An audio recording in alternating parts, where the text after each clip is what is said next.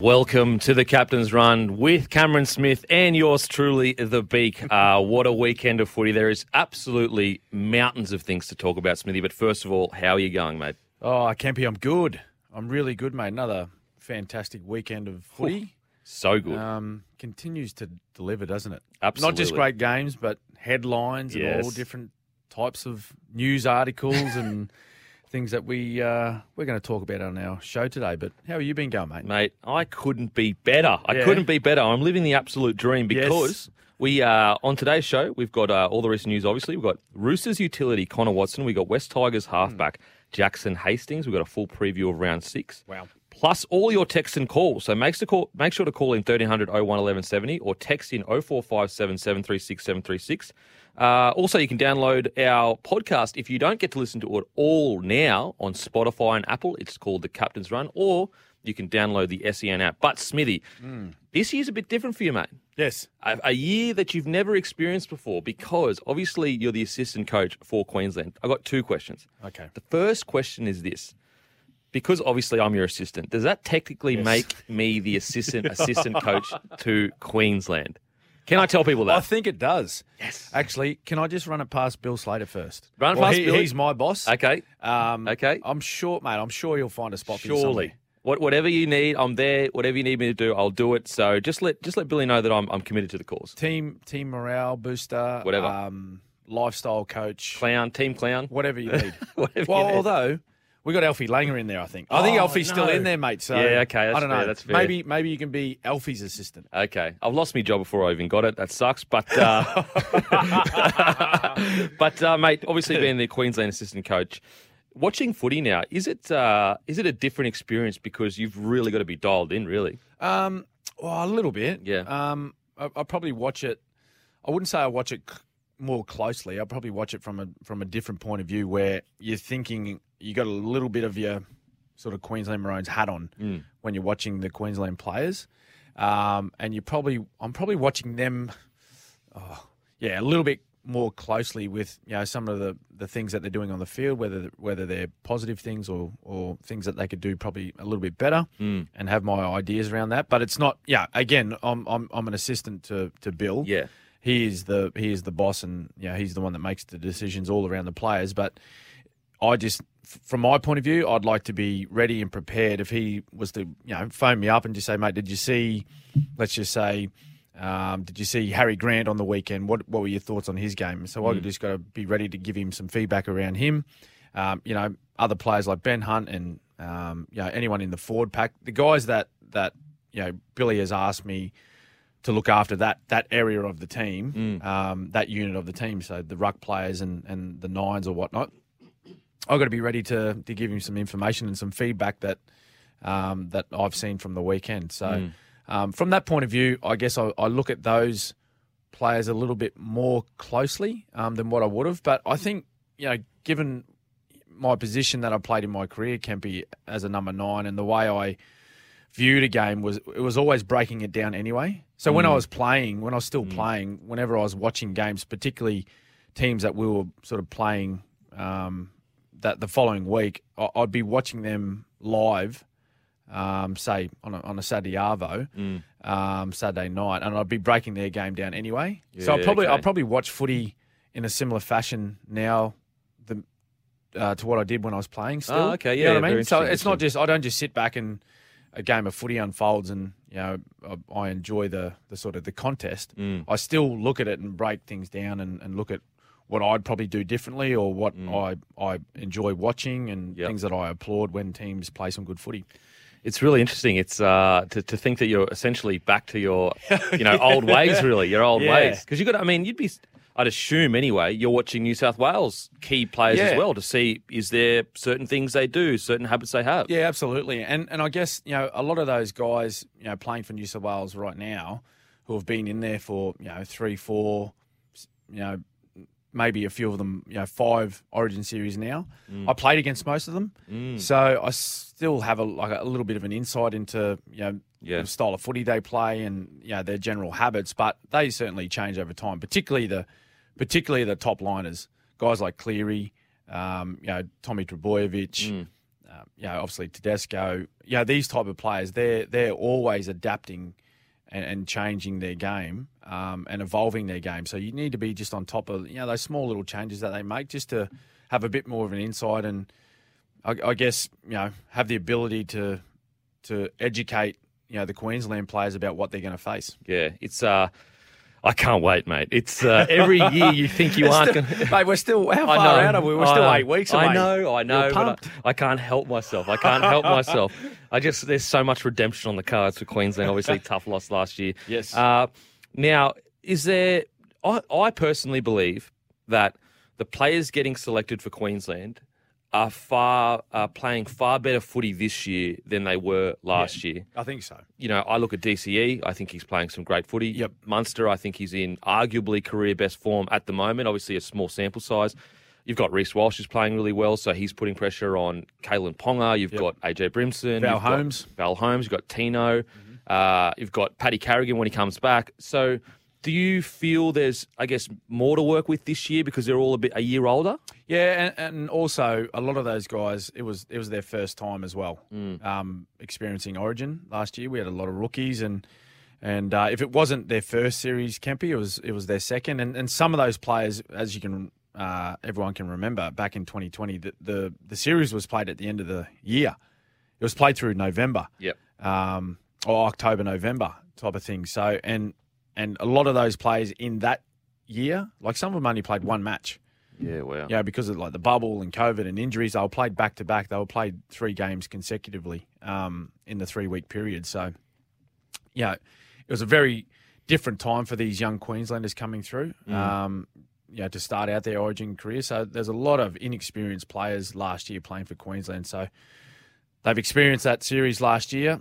They they experienced uh, yeah a very um, challenging three games that they faced a, a, red hot New South Wales side, um, and they suffered a you know a heavy loss from a from a series point of view.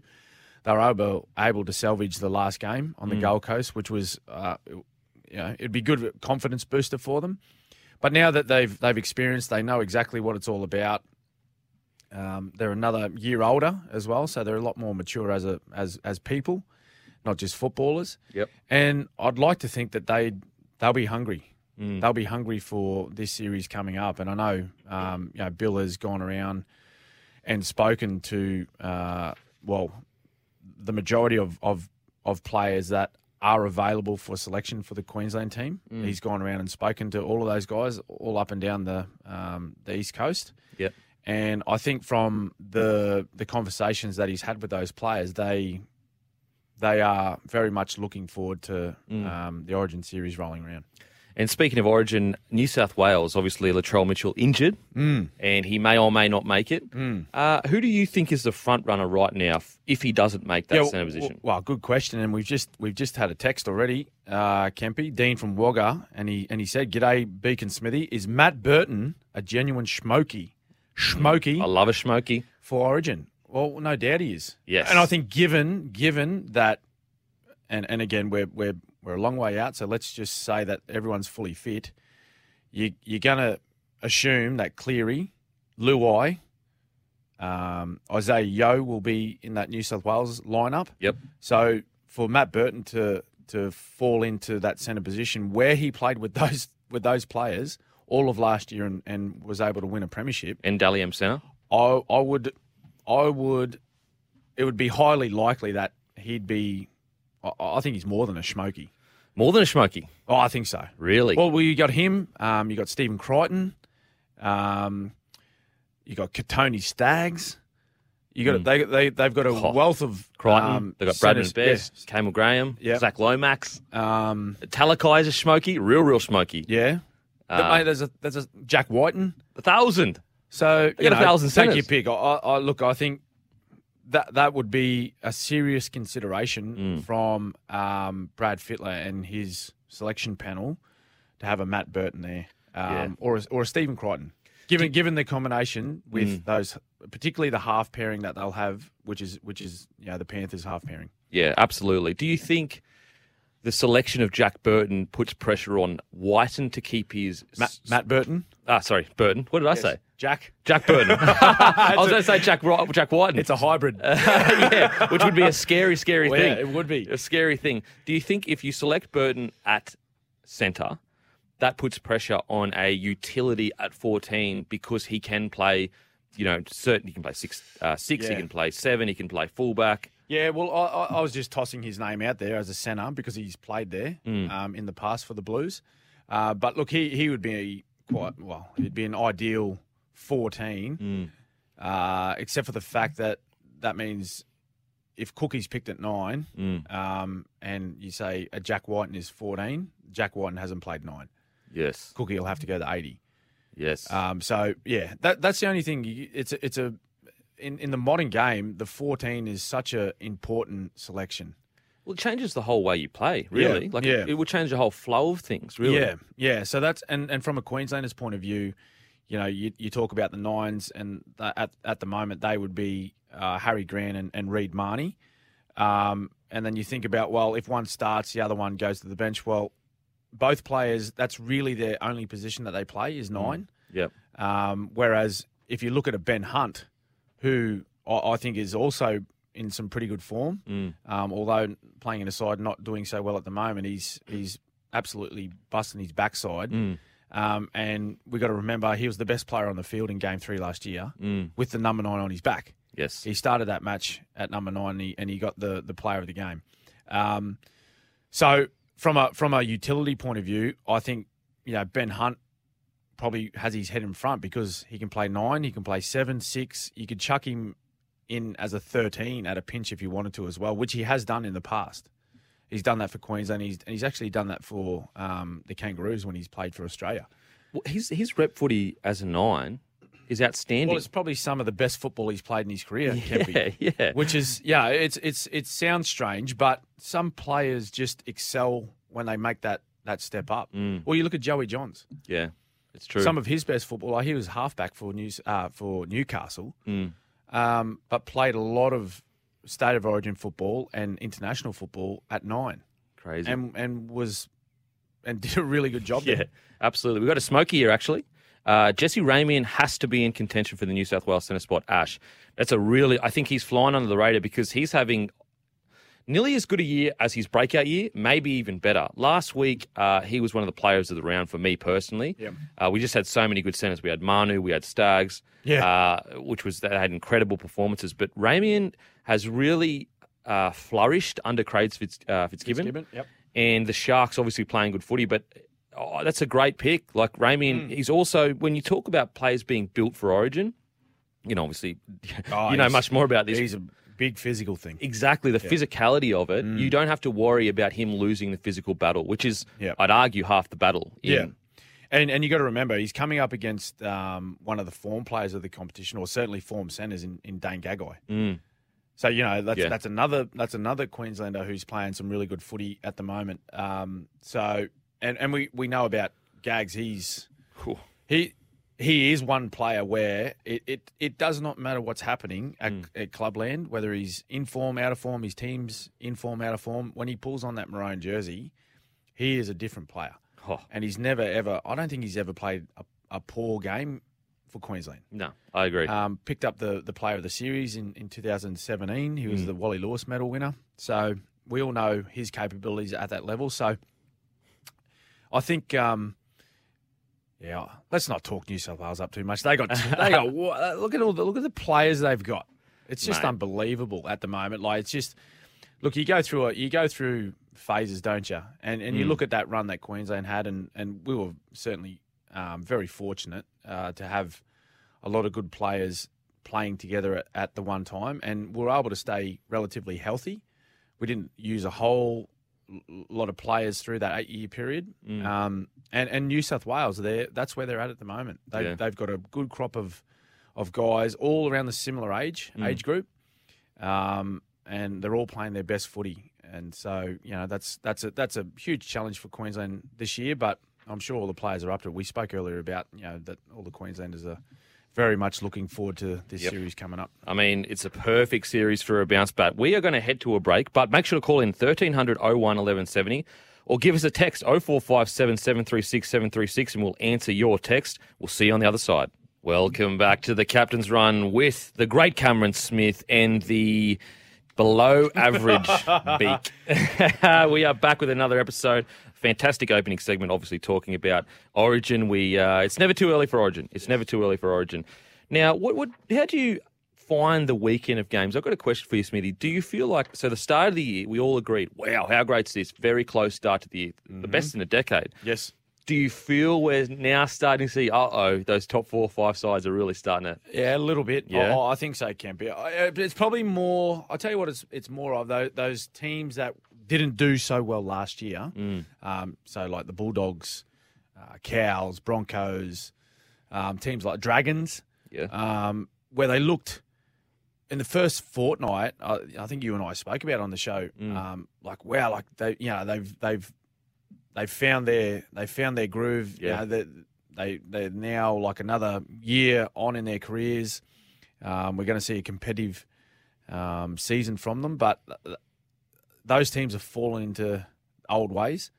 They've they've found their their bad habit, habits of 2021 and, and 2020, where they're just not playing out um, the 80 minutes of footy, and and it's costing it's costing them. Like I was, you know, the, the Broncos.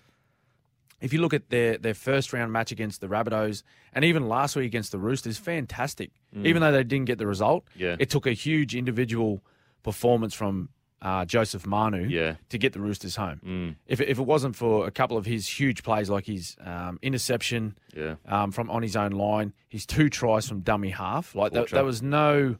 There was, know what I- there, was there was no team play there. That was Yeah. just all of his individual brilliance. If if if he doesn't come up with those plays, the Broncos win. Yeah. and they win it from their atti- attitude they they had from from the first kickoff, Mm. where they they played high energy, they played physical against a team that you have to play with a with a lot of physicality. Mm. And Kevin Walters spoke about that pre-game. But but the challenge for teams like the Broncos and and uh, you know the Bulldogs and and teams like that who haven't been really up in around that top eight for a couple of years is the difference between those teams and the good teams is consistency Yeah. and not just week to week, but in a single match. Yep. In a single match, can be you, you see. You can almost when you when you're watching these sides, if they're not on, you can see them. You can see the, their level of performance change in an 80 minute period. Mm. Which, if you want to be competitive and you want to be, um, you know, playing as a consistent footy side and winning more matches than you lose, then you can't have that inconsistency throughout an 80 minute period. Yeah, absolutely, absolutely. I, and I, I totally, and a really good example of that, a really good. And I don't want to kick him while he's down because he's a he's a battler. But Kobe Hetherington, he works his absolute backside off Yep. every single game. But we, if you rewatch that Joey Manu try, it's on a short side. He does the tackle. He gets up, and you know what he thinks? I'm gonna have a breather. I'm, I'm my job's finished. My job's finished. What does Manu go? Identifies it, goes down the short side and scores. And that's a real good example of what you're talking about. Your job is never finished. Well, you just got to be on. Yeah. Every time, every minute, every moment you're on the footy field, like you, you need to be aware of what's going on around you. Mm. And you might make two tackles, three tackles in a row, but at that level of of uh, rugby league, people are going to identify those that switch off. Yeah. The good players, they find you. They they find you when when you just need a split second where you think, well, I'm, my my assignment's done here. Mm. They'll they'll come back at you and, and you'll get found out. Which unfortunately, um, you know, some teams and some players at the moment that that's happen that's what's happening to them. Yeah, absolutely. Now we actually we've got a call here. We've got a call from Adam Emu Plains. You there, Adam, Yes. mate? We got you, Adam. Okay, uh, he's not there yet. He's He's, not not, there yet. up. We'll, we'll get. Uh, He's put us on hold. He's, he's put us on hold, which is fine. Which is fine. Uh, Now we've got some text though. Okay. Who are the form top five fullbacks in the competition so far this season? With the way Kennedy has been playing, surely he is up there. I will say this: last year, Dylan Edwards was the most underrated fullback in the game. Oh, he's been fantastic again. Yes, and I think that he has moved himself into no longer underrated, rated, and rep- appreciated throughout the, the game. I believe Will Kennedy is now the most underrated fullback in the NRL. Really? Yes, Big call. yes, most underrated. Not the best, but most underrated. No, no. Yeah. Well, he's doing some great things. Um, yeah, with their backline, isn't he? Just and he and he's a he's a he's a he's a good he's a willing young fellow, isn't he? Yeah. Like, he doesn't mind getting involved with the hard stuff. Um, not the biggest bloke getting around either, but um, he just he loves he loves being involved. So that's silky. that's that's what makes great fullbacks. Yeah. they just want to be involved. Whereas you look at you know, unfortunately, you know, we're talking a lot about you know certain teams and, and the players involved, but you look at a like a, a Dufty. Mm. What, last week what, was it one run at halftime? Yeah, two meters, one run. You know what I mean? Like just that's that's just unfortunately Yeah. like we, we hate having a go at players here, but that's that's just not NRL standard. Look, I, I, my concern with Dufty is he see, he must have been injured. That's the only thing I can think of because there was a play there where it was set up where Josh Jackson uh, drew the A defender and he had Dufty on his inside, and Dufty just didn't run his line. And I, I worry is that evidence that maybe he's carrying a bunk shoulder or something because like. You've always, you've got to run your line no matter what. If you're getting jammed, you're getting jammed. That's just the way rugby league is. So I I think I'm assuming there must be more going on because the problem with Dufty is he was one of their best players to start the season. That's right.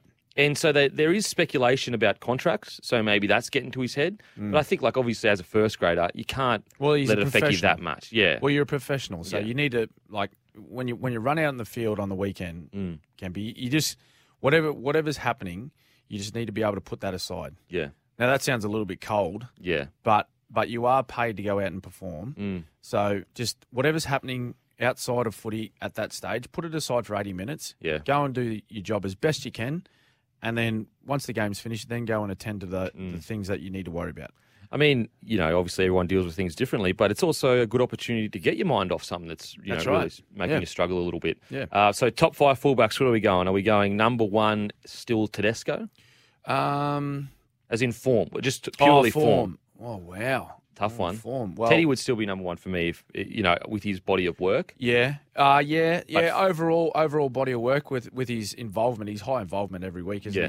he? Um, it, I'll tell you a bloke that might be challenging him is Papenhuyzen. Mate, he's playing so good, He's he's doing some great stuff. and it's he- the little things that he's doing. You know, yeah, and, and defense. and that's the thing that's he's improved over the last couple of years. I think when he first started, he just he was just. You know, he thought he had to be on the end of plays, Yeah. um, on the edges and things like that. Where he's done a lot of work with Bill Slater, and yeah, he's spoke to him about mate, be on the ball, Mm. like be avail- be available on as many plays as you can be, Mm. and then particularly his work, um, you know, when the Storm don't have the ball with his Oh, mate. defensive talk and um, his organisation with the defensive line. You know, he's getting to he's getting to you know last ditch efforts on the try line, you know, to hold up players and make um, covering tackles. But he's also he's taken on the kicking duties as well. yeah. So you know he, his involvement i- is is much greater than just you know running the football and, and, and things like that. Like he's he's he's goal kicking at the moment it's outstanding. So you probably have those two up near the top. yeah. Tommy Turbo's had a bit of an indifferent start to the year, but you'd still have him sort of in the top five, I think. Yeah.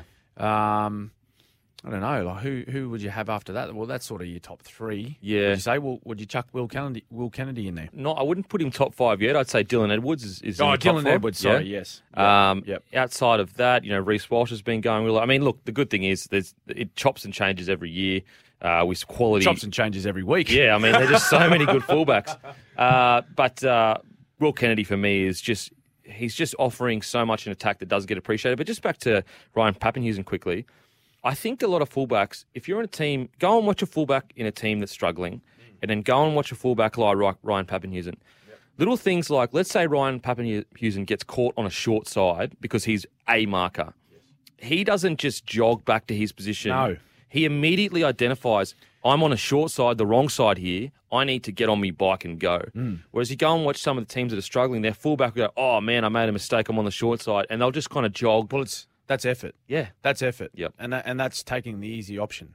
That's what that's what that is, Kempy. Yeah. It's well, I'm over here on this tackle. I don't I don't think I can get on that other side to save the try on Yeah. the opposite side of the field in the corner. Mm. Whereas the good fullbacks, as soon as the ball leaves and it goes the opposite direction to where they've started defending in that tackle, they're on their bike Mm. Straight away. and, and they are they they pin their ears to get there just just just in case they're needed. Yeah. So that's what makes it. And and I guess you know Papenhuyzen is one. Tedesco is the same. But Dylan Edwards, Oh. I must say, like this, that's the area of his game where you got to give a huge rap to. His work rate is unbelievable. Yeah. I covered the. I think it was the first match of the year um, for Penrith out at um, out at Penrith um, Stadium. He played the, his first game of the year. He finished with like 320 running meters. Yeah, crazy numbers. Like so, he takes a kick return, and then by tackle two or three, he's taking another hit up. Yep. It's just you know, and the work he does off the ball, it's the same. Like with his his uh, kick defense, kick reception, all of that stuff is just it's just unbelievable, and it's and it's what separates the really really good fullbacks to the to the guys that are just out there just you know doing their job. Absolutely. We're going to head to a break, and after the break, we're going to have the great Connor Watson on the phone. See you on the other side. Welcome back to the Captain's Run with Cameron Smith and yours truly. We've got the great Connor Watson on the line. What what are you doing, mate? Hello, Denon. How are you, my man? mate, uh, look, huge win on the weekend. You broke me heart, but I thought you played some of the best footy you've played since you went to the Roosters. How'd you pull up after the big win, mate?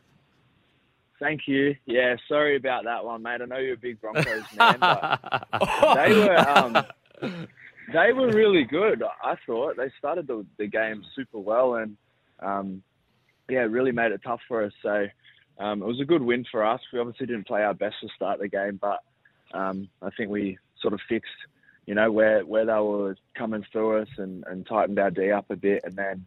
Um, yeah, we're a bit of Joey Manu brilliance at the end. We were able to come away with a win, which was pretty good. Were you still in ho- holiday mode, Watto? Like you stayed in, you played the Cowboys, had a fantastic game, and then you stayed in Queensland. Were you, were you just sunbaking by the pool and still in a bit of holiday mode to start They reckon game? they reckon Watson has the best tan in Australia right now. That's what I'm saying.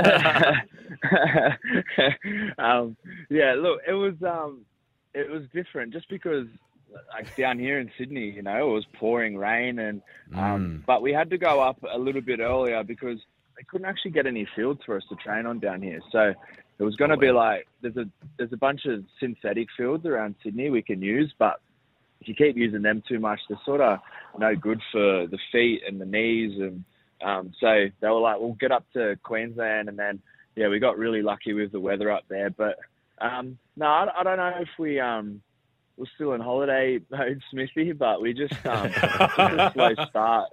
Just a slow start. And I think we probably even started the second half a little bit slower. That's something that we're trying to work on is um, yeah, just to start a bit faster in both of those periods and really take it to the other team. now you, me- you mentioned the individual brilliance of Joey Manu. What was it? What's it like playing out there alongside him, Watto? Yeah, it's uh, it's awesome. Oh, It's been a couple of years since I've um, been able to do it. So me and Joey sort of played together uh, in the 18s, the 20s, and then you know first grade when I was here at the Roosters before. And yeah, he's just come along so much. Um, there was always that individual brilliance, but I think just his toughness and like competitiveness really stands out now. Whenever um, whenever the game's on the line or you know it's really tough, he always stands up in those moments. So yeah, I'm I'm stoked to be able to play alongside a player like him again. It's unbelievable. Now, yeah, I was going to say, mate, you obviously came through with Joey. What do you think has he's added specifically to his game? Because uh, personally, he's one of the best centers in the world, and this year I'd say out and out the best center in the world. What's really developed over the last years, last few years since you went to Newey and come back with a guy like Joey? Yeah, like I said, he's always had that individual brilliance, but I think it's just probably his consistency to do it week in, like week out. Um, you know, his last couple games for us has been ridiculous. He's he's on a tear at the moment. So, yeah, I definitely think he's um, consistency, and then probably just like maybe a belief in his ability. Then and uh, like, um, I think he just knows now that he can do it over and over again, and um, yeah, he just does it. It's it's pretty cool. And you know, he come back from a sort of a big face injury last year, but hasn't missed a beat. So he's definitely got that toughness as well. Now, uh, tell us about your move back to the Roosters, mate. Obviously, you started your career there, went up to Newey. Um, talk to us about your move back to Bondi and and how you, know, you went in your first sort of preseason back and fitting in with guys like Keary, Tedesco, and uh, Sammy Walker. Yeah, it's been really good. It feels like I'd never left, to be honest, but it, it's also so different at the same time. I think there's a lot of people in the organisation still. Well, it's pretty much like all the you know the office staff, and um, one thing that they always do here at the Roosters is you know everyone's pretty close throughout the whole club, so you know all the office staff. Um, you know, like the 20s coaches, and so a lot of those people are still the same. The only thing that sort of really changed is, you know, a couple of like the performance coaches and and definitely some of the players. There's been a big turnover of players, but even with that, like a lot of the guys that I played 20s and 18s with are the ones that have come through and are sort of, um, you know, all over the first grade squad now. So, yeah, I think um, the the biggest one sort of was, you know, it's a different spine to the one that was here. Like when I was here last time, we had Friendy and Piercy. So um, mm-hmm. Keary was here, but like Teddy wasn't here as well. We had, yeah. um, I think Latrell played a bit of fullback. Mick Gordon played fullback. So um, yeah, it's Flash. just sort of getting those. Mickey Gordon, yeah, Flash Gordon, the great, the great man. yeah, I think just getting the combinations with those boys, Sammy Walker, obviously, and it's just about you know being just spending time with them and actually um, getting reps in with them. That's why it was mm. a hmm. bit unfortunate with the preseason this year because um, I ended up hurting my knee um, just before we sort of had trials and stuff. So I missed like that last month of training. So coming into round one, we hadn't like actually done that much together. So I feel like that's why, you know, our attack, especially sort of our our good ball stuff, has been a little bit clunky to start with, just because we haven't had all that time as combinations um, to gel. But a lot of clubs have been the same, though. To be honest, like everyone had interrupted pre-seasons with COVID and injuries, and you know all the other stuff that that goes on with it. But um, yeah, it's just important for us that while we're building that, we just continue to win games through sort of our effort and defense, and yeah, that's that's the key. Now, mate, uh, you obviously go down to the Roosters. It seems like you have a very specific role at the Roosters, whereas at the Newey Knights, you know, you might play 13 one week, you might play a bit of six here and nine there. Is that uh, something that, you know, you are trying to, I guess, become the best nine you can be? Is that like a very specific role for you now at the Roosters, or what's it like there now, uh, role wise? I'm definitely trying to become the best nine I can be, but I think um, it sort of happened to be that way just because Verrills had broke his thumb in pre-season. So mm. he was obviously going to miss the start of the year, so he missed the first sort of five weeks. Um, so, you know, that was something that Robbo and I had spoken about was really just nailing that nine position in that first sort of chunk of the year. And then now as Verrill starts to come back, I think that's when you'll probably see a bit more of my um, utility value used a bit where mm. um, I'll probably have to play through the middle a bit. Any injuries, I'll be there to cover. So, um, yeah, I'm looking forward to sort of playing in the middle again. You know, there's a freedom about that 13 role, which is um, which really excites me, and I, you know, I really enjoyed playing that last year. But um, yeah, it's good. I'm enjoying it. And also, you know, obviously, you know, you've uh, you've had to fill in at nine. What's it like body weight wise? Because in the middle, you're going to have to be a bit heavier, I'd assume. Have you had to balance, like, you know, drop not dropping too much weight or you're pretty good body weight wise? Yeah, it was a, it was a bit of a challenge, um, to be honest. And, then last year, like when I was new, I was playing 13 at the night, so I ended up putting on like maybe four or five kilos, oh, and I was able trust, to do that. Big boy, I, trust me, mate, I could tell. so I weighed in at I weighed in at seventy instead of sixty-five.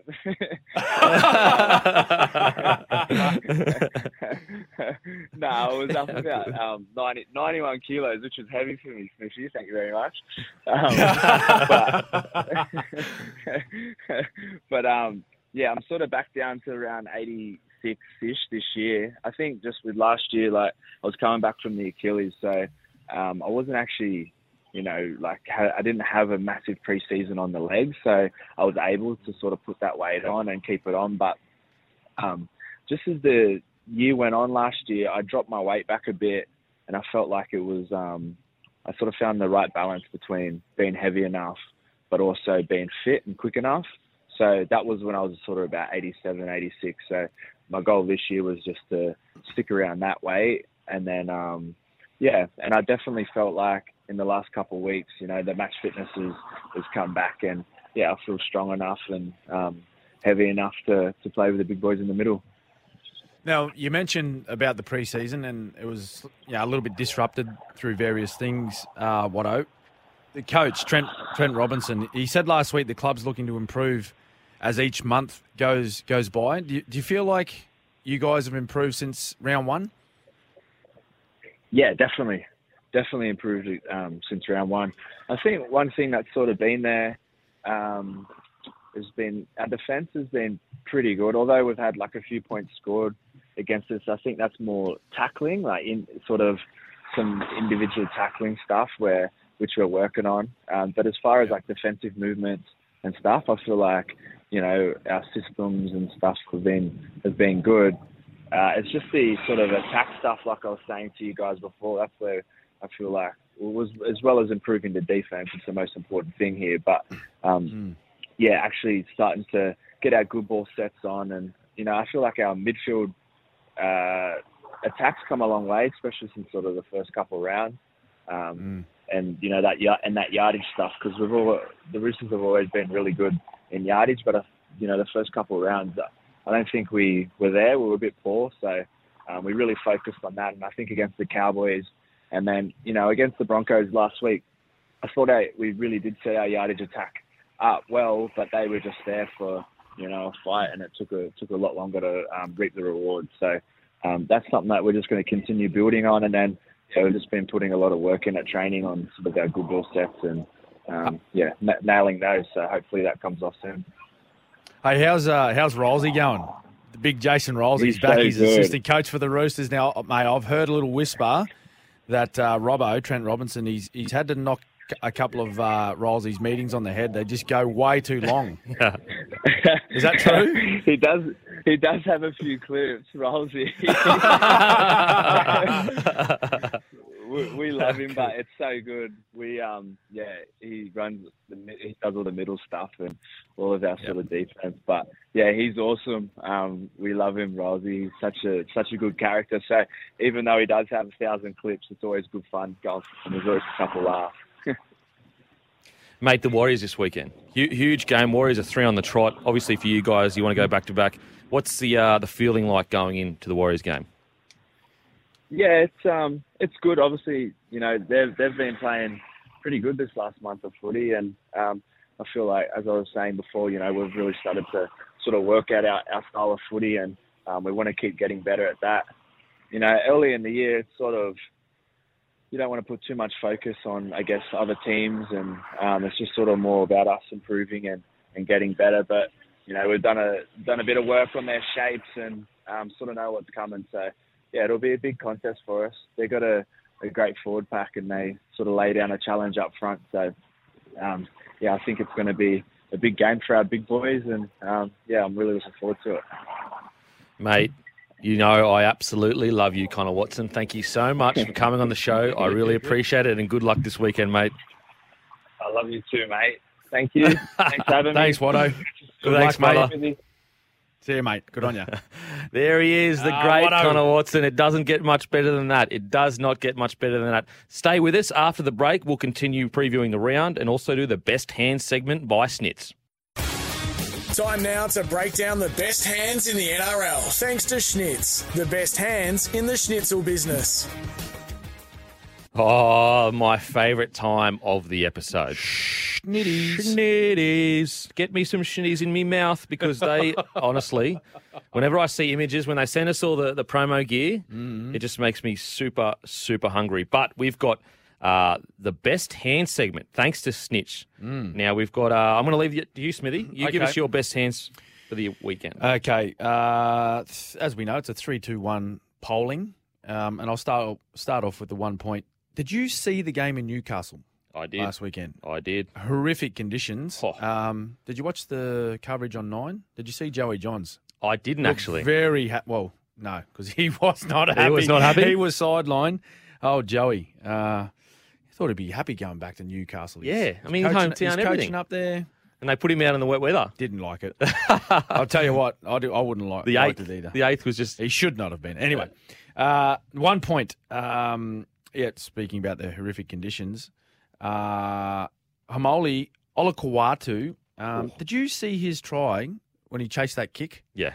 In the dying stages of the match? He's Great special. hands for a big man. Yeah. He was, I'll tell you what, he gets one point for the best hands, mm. the Schnitz best hands, but he, he would have. I think he got man of the match. He should have I because he think he did. a beast. No, I think uh, Bill Slater awarded him the man of the match. Oh, really? Um, so, yep, outstanding. Um, so, one point to uh, Haumole. Did Billy ask if he could play for Queensland? Um, I think he did afterwards. It was off air. Off he air. said, "Mate, have you like have you been in Queensland ever?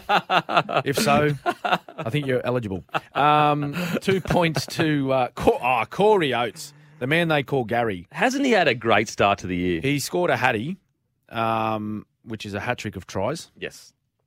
Um, but one of those, and I, can't, I, I, I was watching this go. I actually called the game, but I was thinking, why aren't they kicking more to? Yes. He's he's eight foot seven. The big horse. And he's playing on Kev Naiqama, who he's he's not the tallest winger in the competition. at but um, anyway, that that was for the the crossfield kick um, where he, he scored off Adam Reynolds. Mm. Adam Reynolds back to his uh, one of his best games, Mm. uh, particularly with his kicking. Um, so yeah, Corey Oates two points, but three points.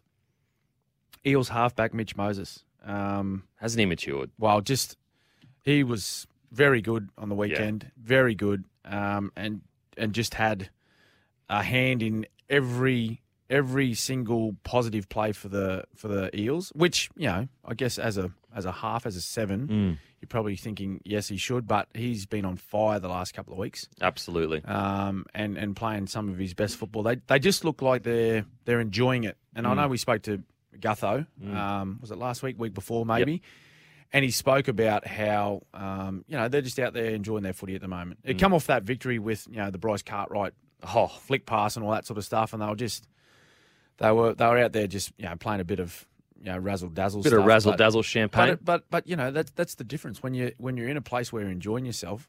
Um, you know things like that happen. Mm. Um, so yeah, three points to to Mitch Moses.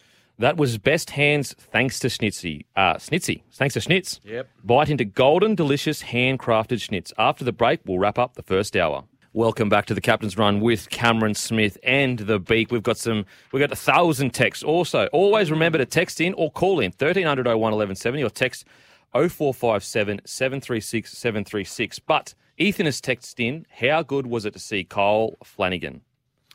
Uh, well, it's great to see him back, and I thought he, he played well.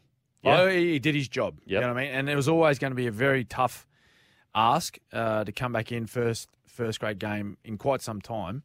Um, and you're playing against the, the reigning premiers, who are the form team of the competition, unbeaten, uh, only team unbeaten in the NRL thus far. And I thought he he held his own. Like, it- I thought he actually he he defended really strongly Yeah. which is you know, a, a good part of his game. Um, but uh, yeah, look, it was hard going, wasn't it? Really, he was up against it. I, I don't I think. thought they looked better. Well, they were, they were better, but as far as the result goes, Yeah. I don't think anyone really gave them too much chance against No. Penrith. But no, great text, Ethan. That was just that was a big bomb of a drive up the middle. Massive Bob. Now, uh, almost a hole in one, if you would. Now, after the break, we will have Jackson Hastings on the line. Welcome back to the Captain's Run with Cameron Smith and the Beak. Now, I have uh, one of the great redemption stories on the line, the great Jackson Hastings. How you going, brother? Hey mate, how you going? Very good, thanks, mate. Uh, obviously, Kempy, we've got Smithy on the on the line Hey, as Jackson, how are you, mate? Good mate, how are you? Good, thank you. Now, uh, obviously, you're back this week, mate. You've been uh, named in the seven jersey.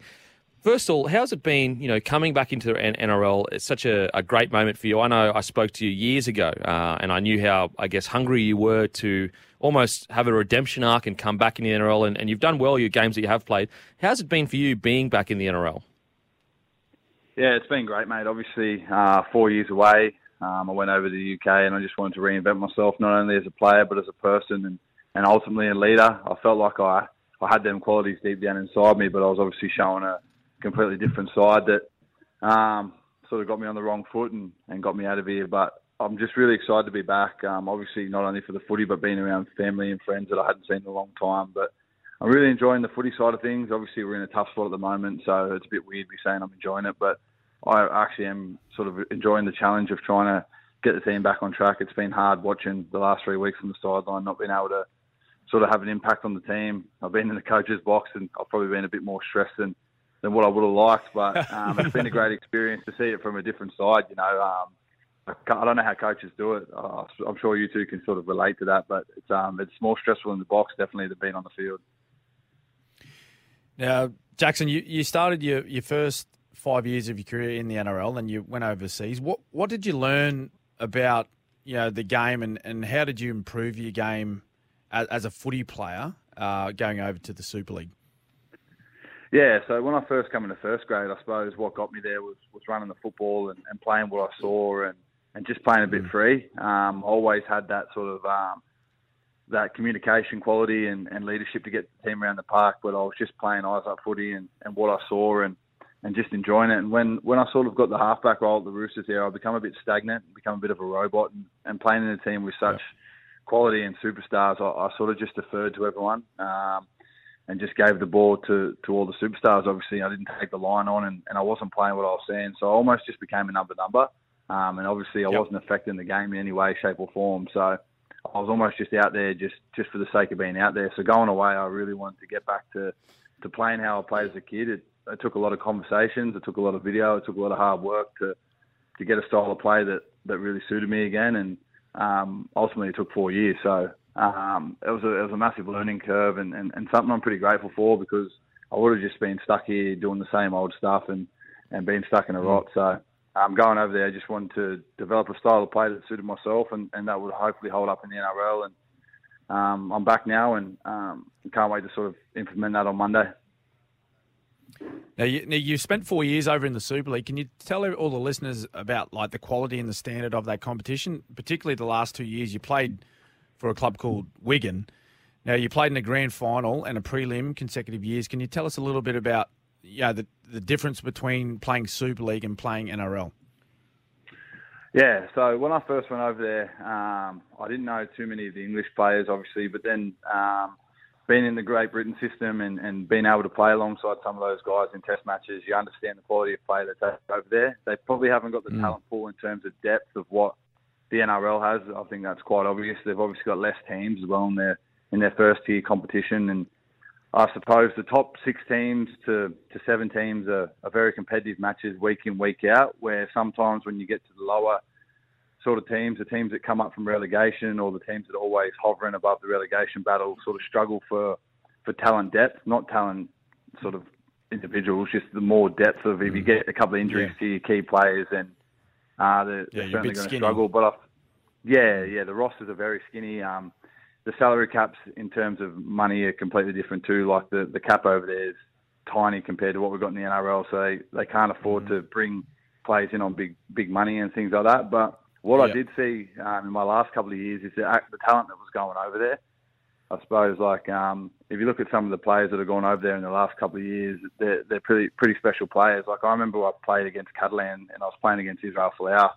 Like I mean, mm. like there's, there's, yeah. there's, like GI went over yeah. there. Obviously, didn't end the way that for GI, but like you've got these monsters yeah. over there, and you're thinking, Jesus, I didn't think they'd ever be over here. But, um, yeah, so I, I, suppose the the clubs at the top end have the luxury of having um, owners with a bit more cash, and and it's probably a bit more enticing for people to want to go over. But I suppose the main mm. difference is the speed of the game, and, and I think the talent pool as well mate. Now, obviously, really tough time at the Tigers there at the moment. I guess what's the what's the chat like internally between the players? What what are you kind of telling each other?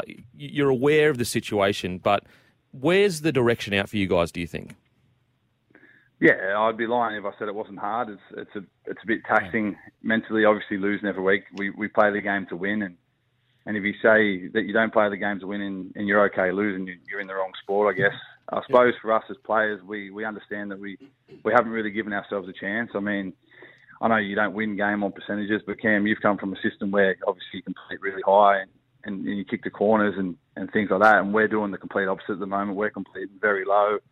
Um, we're giving away a lot of yardage penalties, so automatically we're on the back foot and inviting teams on our try line. And I suppose as a playing group, that's that's got nothing to do with coaching. That's got everything to do with concentration and accountability and, and pride in your own performance and and pride in, in what you're doing on the field, I suppose, like getting the foot behind the ref instead of getting the foot in front, um, playing the ball instead of just being happy to let out and, and maybe get a penalty. I suppose little things like that where we've mentally got to stay switched on and then ultimately when things go wrong, we've got to defend better. I, I suppose it's it's pretty simple um, and it's easier said than done as well. We're playing against obviously some very good footy teams, but we've got to be able to handle pressure a bit better, and we've got to give ourselves a chance in games.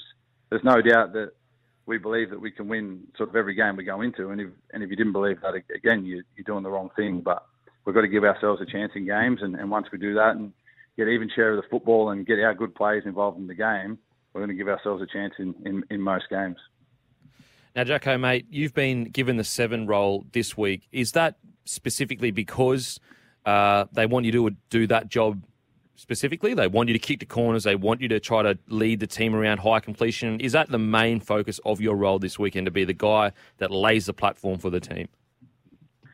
Uh, yeah, uh, yeah, kind of. I, am going to definitely play a more traditional halfback role. I suppose um, my first couple of games, Brooksy was playing like dominant first receiver, and I was playing a lot of the second receiver stuff, and, and I was running the ball a lot, especially against um, especially against Newcastle, and um, I sort of had a free reign to to not do whatever I want, but go from side to side, uh, um, go up short sides and stuff. So this week I'm definitely going to be more central in the middle of the park, getting the team around, calling all of the shots, um, getting us the points, and, and just trying to take control over our sets, and, and that'll hopefully free Brooksy up to, to do what he's best at, and that's run the ball and and take short sides because he's he's five times quicker than me, so it'll look way better him taking short short sides than me anyway. my big my big backside doesn't get down short sides too fast, but um, uh, in in terms of kicking and stuff like that, Brooksy's still going to have uh, do a lot of the kicking. He's still going to be obviously an integral part of calling the shots, and he's not just going to sit back and and let me do everything, but um, I'll definitely take control of the sets, especially in good ball and things like that. Get us around the park, and as I said, hopefully be that link between giving our uh, six and one a chance to do what they do best, and that's run the football and and give our outside backs a chance to actually express themselves. I feel like we've we've been a bit slow in getting the ball from the ruck to, to our edges to give ourselves a chance to attack. So um, hopefully I can just be that dominant voice that, that gives us a clear direction where we want to go and um, give our players a chance to shine. And knowing uh, Madge, Michael Maguire, um, as coach, I'm sure you know he's continually looking for ways to, to get better and, and working hard at training every day. Jacko, do you feel as though like you know, the harder you work and the the closer a win is, if you get that first win, will it just will it would it relieve so much pressure off off the players' shoulders, off the coaches' shoulders, and then in some ways maybe open some floodgates for you to, to play some you know some some better footy and, and you know bank some wins together. Yeah, yeah, definitely. Uh, I've, I've said this all along, and, and I'll say it to like the cows come home. Madge gives us every little mm. bit of detail and everything we need during the week to perform at our best. And it's up to the 17 players that get chosen every week to go out there and do it. Mm. A lot of the things that we're doing wrong at the moment aren't aren't coaching. They're they're sort of just being switched on at the right times and being mentally there and being mentally present, not giving into your body when you get tired and and just things like that. But yeah, obviously it's pretty deflating. We had Melbourne um, sort of down there and the, and the champion yeah. side they are. They come back and, and they knocked us off the end. So I'd be lying if I said that wasn't sort of mentally deflating. And I suppose that carried into the next week when we got touched up by Newcastle. But I mean, then um, I felt really sorry for the people that were involved in the games against the Warriors, where we probably should have won that. And uh, we all know what happened on the Gold Coast as well. So we've had our chances to win games, which is probably more disappointing than than not being in any game at all, if you know what I mean, because we weren't that far away in those in those matchups. And I feel like if we'd won one of the two of them, as you said, the floodgates may have opened. And we just want to get one, and if we get one, we'll get two. So, I mean, hopefully we can yeah. just get a bit of consistency in our play first, and then that'll lead to wins and, and lead to confidence as well. Now, Jacko, you've dealt with you know really heavy uh, media scrutiny, and obviously Brooksy at the moment, uh, you know he unfairly, sometimes in my opinion, does cop a lot of media scrutiny. Is there any kind of advice? I guess you've tried to speak to Brooksy about. Obviously, he's an experienced campaigner and, and everything like that, but I guess there would be a way to relate to him because you've been through that yourself. Yeah, I think when I first met Brooksy, we, we, we looked at each other and smirked because we sort of understand what each other has gone through. um, we, we, we kind of we kind of understand um, each other on, on that level, which obviously gave us an instant connection. But what I will say about Brooks is he's an pretty impressive he's an impressive sorry character. The way he handles himself, the way he goes about his business. He never turns up to training kicking stones. Um, he's well aware of sort of everything that surrounds him and he still turns up and, and, and busts his ass every week. And um, if I can this week take that pressure off him and allow him to flourish, I, I feel like um, hopefully the narrative will turn for Brooksy because he doesn't deserve a lot of the stuff that he cops. As you said, he's been mm. he's been the halfback for nine years, and um, he's been asked to call the shots with with not too much help every year. You know, he's had years where he's obviously had Benji and, and people like that that have been able to take the pressure off him, and he he's won Dally M halfback of the year with Benji. So, I mean, hopefully I can just be that stable voice next to him that can allow him to get into his best form and, and get back to that form of winning Dally M halfbacks or five eights of the year and, mm. and allowing him to be that superstar in our team that we need him to be. And you know, uh, it's very unfair and unwarranted the criticism that he cost. Uh, sorry, gets sorry because as you boys know, there's 17 blokes in the field that have to go out there and perform. I know the the position he plays and and stuff is going to get more scrutiny, but we certainly can't be looking at one guy. This is a team game, and, and we need to help Brooksy out as well. So, yeah, I'll, I'll just sort of be a soundboard for him if he ever needed mm. any um to talk to anyone or anything like that. I'm I'm obviously going to be there for him, but uh, he's a grown man and, and he handles himself very well. So um, it's pretty cool to be his teammate to see how resilient he is and, and how passionate he is about the club as well. Now, mate, one more before you go. We thank you for being so generous with your time this morning. Um, Parramatta this week, Easter Monday. Hopefully, yep. the boys don't get too many, don't get stuck into the chockies on Sunday. But uh, mate, they're they're in pretty good form at the moment. What what what are the what's the plans for the team this week against Para?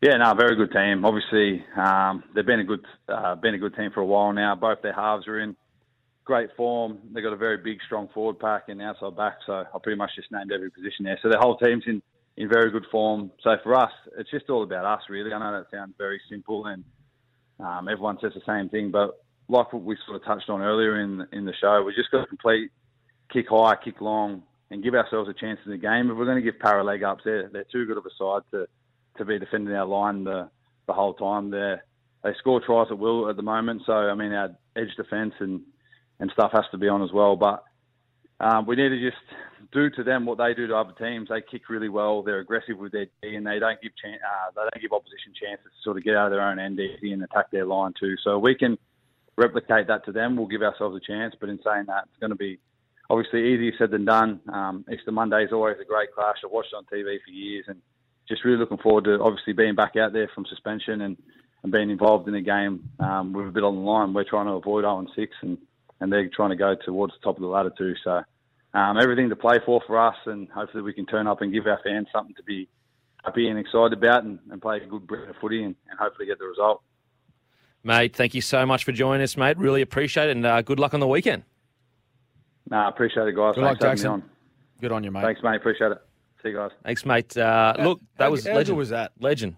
Absolutely. And, and just and owned it too. Like the yeah. best thing about that was there's a player involved in the team at the moment that are struggling. They mm. they haven't got a win this year, and just said, look, it's up to us. Mm. It's not the coach's fault. Yeah, he's doing everything he can to get us well prepared for the weekend. We just he can't control you know small effort areas and, and decisions we make on the field. It's up to us to turn things around. Mm. Good on him. Yeah, absolutely. So mature. He's matured so much over the years. I'm, I'm stoked for him to be back in the NRL. Now, we've got a phone call here from Dane in Brisbane. Dano. Hey, guys. How are you? Going good yourself? Yeah, good, mate. Good. It's good to hear your voice, Smithy. It's good to hear your voice. Good on you, mate. um, what about the beak? Do you like the beak? Bloody hell, mate. Yeah. Oh, sorry, oh sweet. You, you I'll just leave the room. Question... What do you mean leave the room, mate, or what? Sorry, Beak. My question is more aimed towards you because I've yeah. I've heard you say a few times. Um, I'm just asking about the wrestle crackdown that apparently PVL was talking about last week, and I've mm. heard Denon talk about it on the Dirty Merger podcast and a few other shows that that um that he spends his time on. But um, yes. was there an actual problem? Like, is there a reason we're we're diving into these things? Like the underlying question is, I guess, does the game need to listen more to the to the average punter? Because no one knows rugby league like like the fans. So. Yeah, I mean, uh, is that for Smithy or is that for me? Oh, for you, well, I'll start with you, B, because I left you out in the start. But yeah, then we'll go okay. To Smith. Mate, uh, look, to be honest, I think that we need to take our hands off the game. Like, mm. just, yeah, just stop. Hundred uh, percent. There's been like, are we not already seeing the issues with the captain's call? We're thinking about bringing in new rules to to sort the captain's rule loopholes out. Mm. I think let's just take our hands off the game, allow it to play out its natural course, and then once we have a good sample size of evidence, going, okay, here are the trends, here are the concerns. For example the, the six again rule.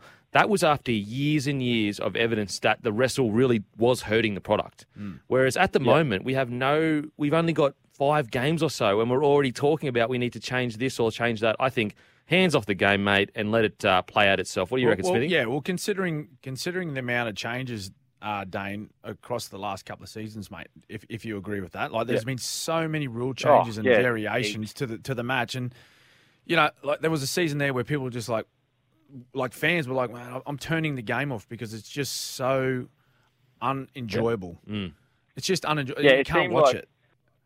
Yeah, it seemed like a lot of knee jerk reactions too. Like there'd be something minor Hmm. happen, and then the next week we've got a large change to the whole fabric of sort of rugby league to try and to compensate for these little little tiny things in our. That's game. right. Where if we hadn't have made an initial change to start with, that problem doesn't arise. You know what I mean? Exactly, mate. And and the thing with it is, is you, you make you make a change anywhere, anywhere in life, not just in a in a game of football or any sport. You make any changes, there'll there'll be results positive and results negative somewhere, Yeah, somewhere Yep, in and around that 100%. decision. yeah. So uh, you know, 100%. before they made all these changes, and and you know th- these people sit in positions that know a lot more information about what we do, but.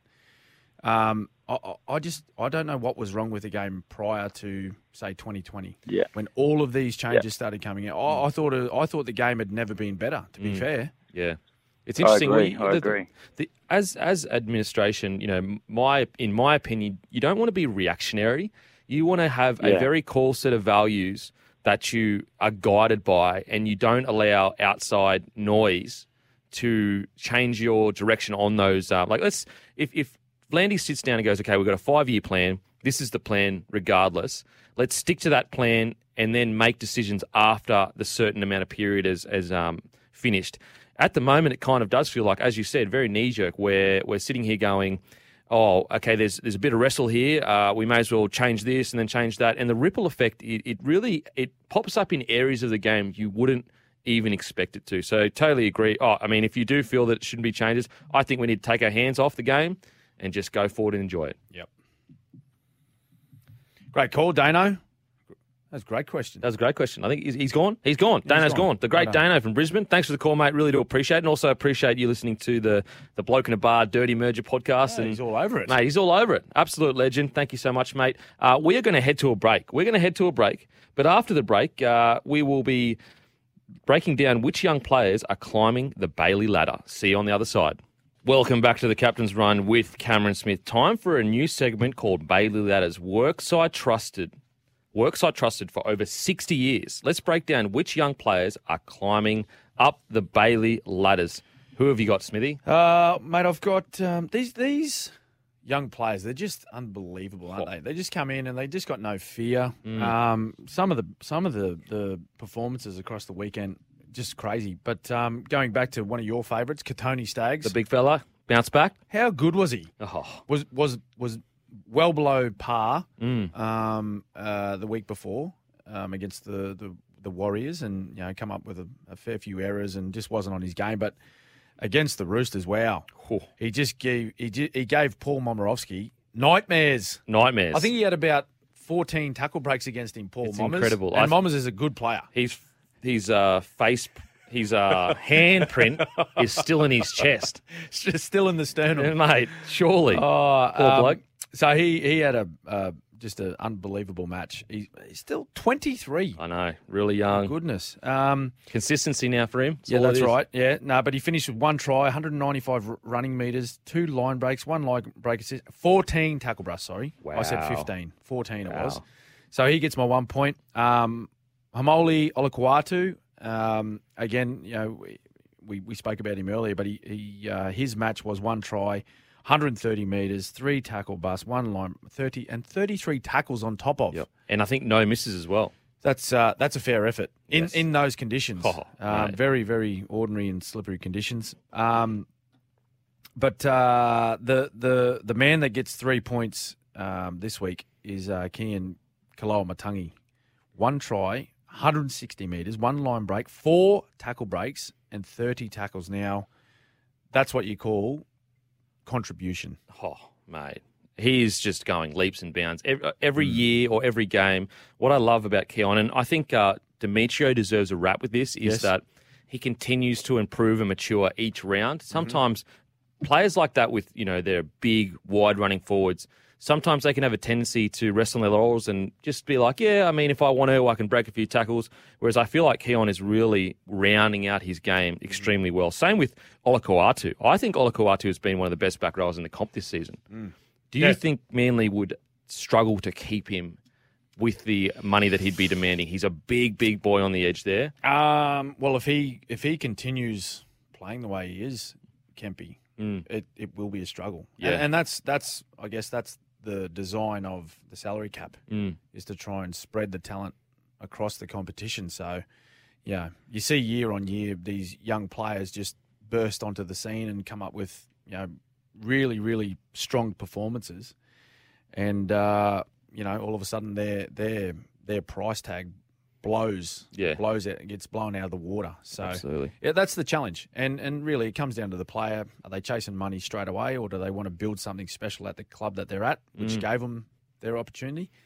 Um, we'll see, but yeah, he's certainly a, a very good talent.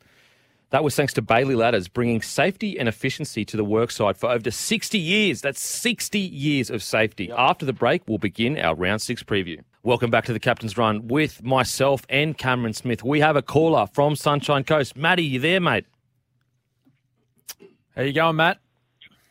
Yeah, good. So I've heard uh, Kempy talk about this with uh, the Garino and on the Dirty Murder podcast. So I'd love to get your thoughts, Smithy. Um, Yes. diehard Parramatta fan. Obviously, haven't seen too many years of success over my 18 years of existence. I know um, next year we'll lose a few, few pieces in Reed Mahoney, Papali'i, Niukore. So do you think this is our year to win a premiership, or um, do you reckon we'll float sort of back down the bottom after this year? What do you reckon? Oh well, uh, Matty, it's a good question, but it all it all depends on how they turn up after Origin. I guess after that sort of mid-season uh, rep period, and it's it's the it's the time of year where they've really struggled in over the last few, where they've they've started like the last several seasons, they've started as premiership contenders, haven't they? Yeah. A lot of a lot of Yeah, the I love, you know, love watching so-called it. Love watching it. experts. Yeah, I was going to say it's not great watching it as a as a Parramatta fan. They sort of implode at the end of the year, but you know, I'd like to think that some at some point in some year they they're just it's they're going to work it out and they're going to have a look at you know ways to to to change. Um, I, I guess the, the the past and and the what what they've consistently done hmm. you know, post that origin period where they've just struggled. They've gone away from the things that work for them at the start of the at the start of the year, Kempy. Hmm. They just they, it's like they come out come out in the second half of the year and play c- totally different football. Hmm. Um, So you know if they're playing if they if they continue to play well, Matty, like they are right now, where they're playing confidently, they're playing with a lot of enjoyment, then. I, I- think there's no doubt they're contenders. They have to be because they're they're a quality Oh, outfit. surely. they've got a they've got a good they've got a good coach.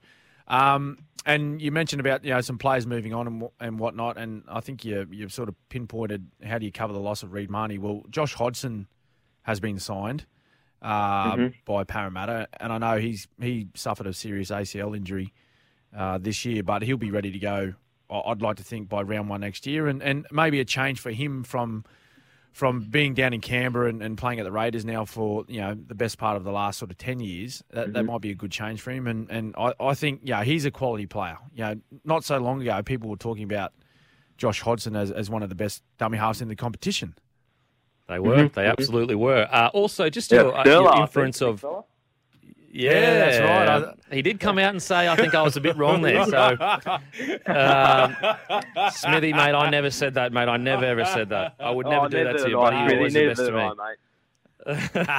um, just quickly on, I, you know, I guess you're kind of implying too with Para, if you lose guys like Mahoney, uh, you know, Papali'i, will you go back to the old days or or closer to the old days of, of the Eels or the last ten years?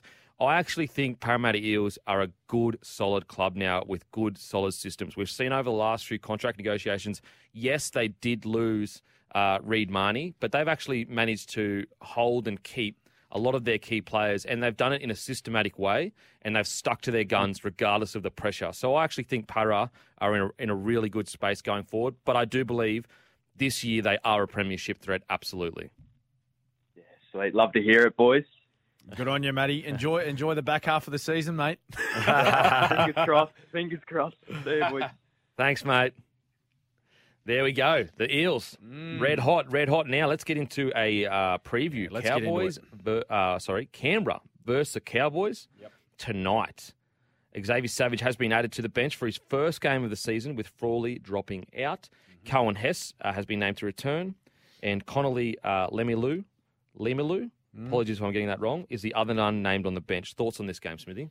Yeah, well, um, they they've been a little bit up and down both teams, haven't they? Mm. They've they've they've showed they've showed us that they can play some good footy, but then they've played some average footy, and I think that was that was the question uh, that um, Todd Payten posed to his team was that you know he was just disappointed with some of the efforts that they made um, across last weekend. They went down in Golden Point, of course, to the Warriors, and and really should have had that game wrapped up. They had a really handy lead, um, but allowed in some some pretty soft tries, I guess, from NRL standard. Um, and so I think the the you know, the, the challenge that he's put to his team is that they they need to play matches out. They need to play the full eighty minutes, and I know I talk about that a lot, but it's just it's it's such a key ingredient to winning football games in the NRL. Yeah. You know, you, you can't just get out to a handy lead and then put the cue in the rack and think, well, we've got this from here. Because as soon as you do that, the, the opposition's the, you, you don't need to give opposition teams too much opportunity. For, you know, for a sniff or just just for them to see any sort of chance of, of, of bridging that gap back. And, and the Warriors were good enough to do that. As we said, they've won three in a row now, so they're going okay.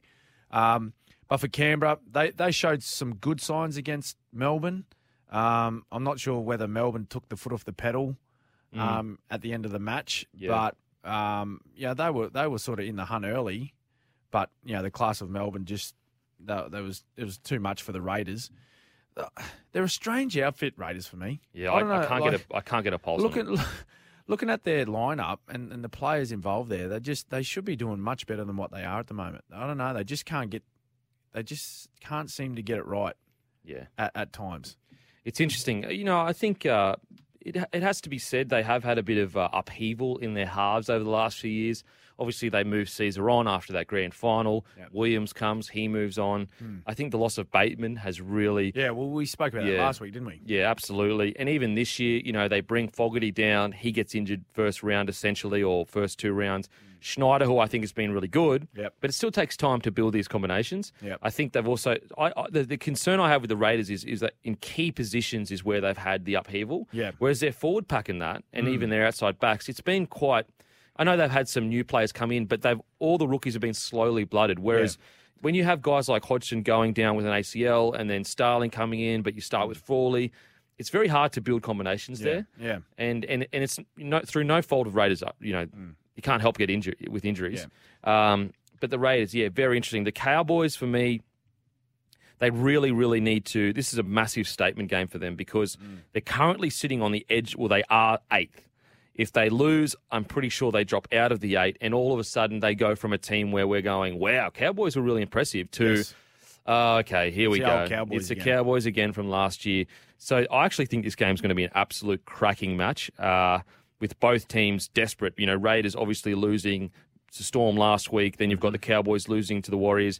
I think I agree with you. I think the Cowboys will be filthy with that loss. Yep. Um, because it was the way they lost it. It wasn't the actual loss in itself. It was the the tries where, similar to the Broncos, they switched off for a second. Yes. And it cost them the game. Yes. Um, so look, cracking match. I think because it's at home, I'm going to go with the Raiders. I think Mm. Yeah, I think so. I, I think I think home field advantage may get the Raiders home in this one. Absolutely. Now we've got uh, South versus the Bulldogs. Good now, Friday match. Good Friday match. I actually think Oh, don't tell me. I've got a vibe here. This is pure vibe and vibe alone. don't tell me. I don't know what the feeling is. I think the Bulldogs might take it to them. Wow. Okay. Yeah. No. I, I, well, I agree with you. I think they'll take it to them, but I just feel Rabbitohs will be. Oh, they'll be too strong. Hmm. Um, Blake Taaffe, he he goes back to fullback. Yep. Um, and oh, well, you know, they just Kyle Flanagan. He he keeps his spot at seven. Um, you know, I, I think he can only be better for the run last week as well. Yeah. Um, so you know, I, I guess it depends what South Sydney team turns up Mm. You know what I'm saying? Yeah, like, so true. You know what I mean? Like there's been there's been a a, a couple of um, incidents uh, or instances, sorry, this year where you see a, a South Sydney side turn up like they did against the Roosters and absolutely blow them off the park, and then you see a Rabbitoh side turn up like they did against the Broncos Mm. and just weren't ever in the match, or uh, and the Storm as well. Mm. I know they took that game to Golden Point, but they they were they were not good for seventy minutes of that match. Mm. So, depending on what South Sydney side turns up, I think will determine what type of match we get here. Well, I just want to I want to give you the stats. So obviously they play the Cowboys round one, they get the win. They play the Broncos round two, and it's an extremely close match. They lose by six points. It could have gone either way. Mm-hmm. This is the doggies. This is the doggies, yeah. And then in round three, they play Manly, lose by a single point. yes. And this is when Manly started to bounce back. Yep. And obviously they play the Storm, massive loss. Panthers, massive loss. So I actually think the last two weeks, you know, they're against the two best sides in the comp. Yep. And so I don't think they're as It's far a true away reflect, of where they are. Where they're at. Yep. Because when they're playing teams that could hover around the edge of the 8 Mhm. they really take it to them. Well, they were, and then up until that point where they played Melbourne, I think they entered that match against the Storm, Kempy, as as as as the best defensive team in the comp as Yeah. far as points scored Mm. or tries conceded. So they weren't doing that bad defensively. They just Yeah. they just weren't scoring points to, to, yep. to back up their defensive efforts. That's all. And and uh, look, the Rabbitohs because they're so. Some days they rock up. Mm. When you go back and look at the Rabbitohs' uh, results, they essentially in most games complete around seventy percent. Yeah. The game where they completed up around eighty percent, they Against won it Roosters. against the Roosters. They won it and they won it well, uh, in my opinion. So. Yep. If the Rabbitohs rock up and complete around 70%, 65%, Yep. I think the Bulldogs might chip them. Yep. I really do. Yeah, no, that, I, I think they can they can certainly challenge them. There's no doubt about that. I just I just think if if the rabbits turn up and they're in that mood Oh, yeah. Then where where Cook and Walker, uh, in particular, Cam Murray, those guys, uh, uh, they're up and about, and that left edge of theirs that Mm. just absolutely tear teams apart. It looks like they're in a training session Yeah. at some time at some stages of games when they're scoring points and, and making line breaks down that left hand side. If they turn up in that mood, it, it may be a long day for, for Canterbury. But you know, as you said, you know, there, there's some good signs for Canterbury. If they come out with a with a really good attitude to their defence and they they're able to nullify those players, then you know they're they're in for a real good shot. Absolutely, absolutely. Now, we are going to head to the break, but after the break, we are going to uh, break down the best moments thanks to bestsheds.com.au. Make sure to call or text in, and we'll see you on the other side. Welcome back to the Captain's Run with Cameron Smith and myself, Dan and Kemp. Time now to look back in the week of sport and break down the best moments. Thanks to our friends at Best Sheds. Massive autumn sale on right now. That is right. Massive autumn sale on right now. All you got to do is go to www.bestsheds.com.au. Great service and great sheds. But, Smithy, tell me what we got here.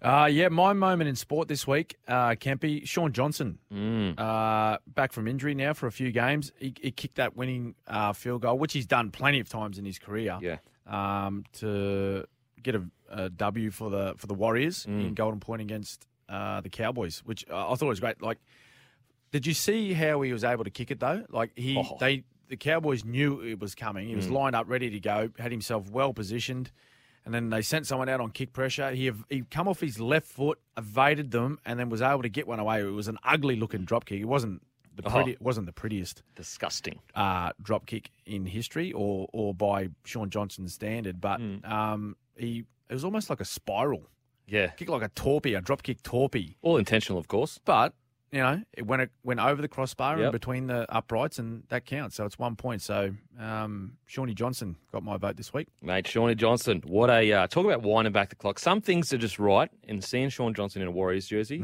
it just seems right. Yeah, Just seems right. I tell you what, I tell you what, who it would have been, and it was probably about seven holes shy of getting my best moment of the week. Would have been Cam Smith. Yeah. winning Okay. the, winning the Masters. Cam Smith.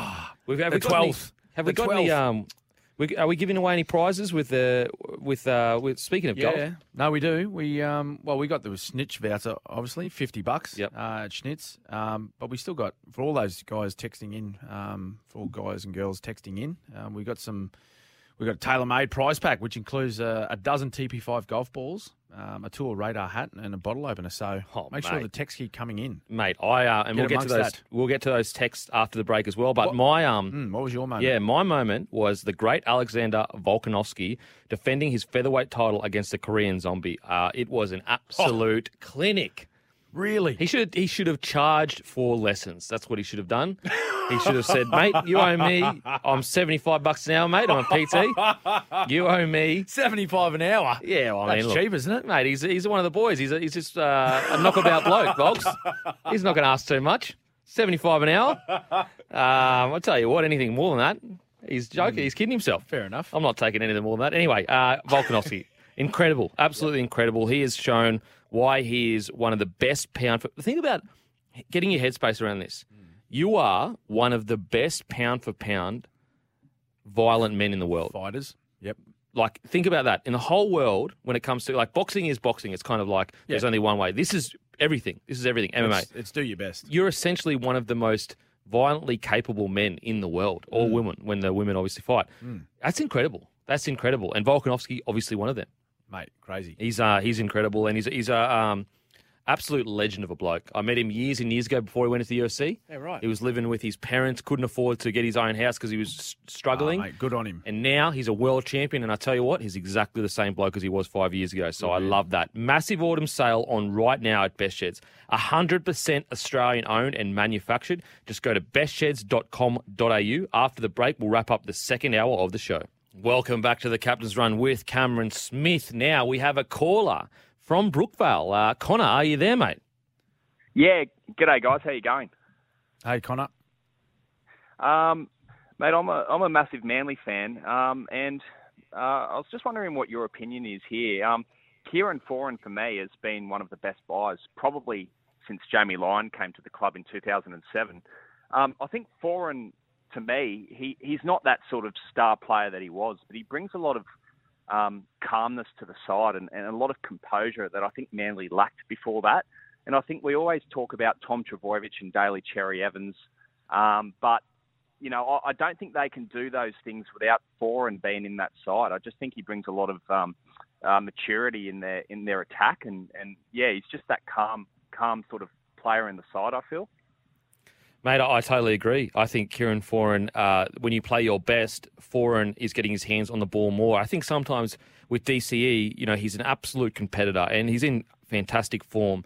But I do believe sometimes he, he overplays his hand a little bit, and, and and to get more, he may sometimes need to take a little bit of step back and allow Foran to do his thing. I, I remember a couple of weeks ago, you didn't very regularly attack down the left edge uh, usually, but at the start of the game, Foran had his hands on the ball all of the first half, and you guys were absolutely dominant with dominant with Foran and Tommy down the left edge. So I actually think the the way to victory for the Manly Seagulls and to be a premiership threat is if uh, DCE allows Foz to kind of get into the game and, and do his thing, uh, which I think he is doing lately. So I, I totally agree. I think Foz has been great. Well, the last two weeks, particularly, I think you've seen um, more input from um, Foran. Yeah. You know, and, and the way that they've played has has allowed him to to um, have a bit more time with the ball in his hands and um, create a lot more down his edge.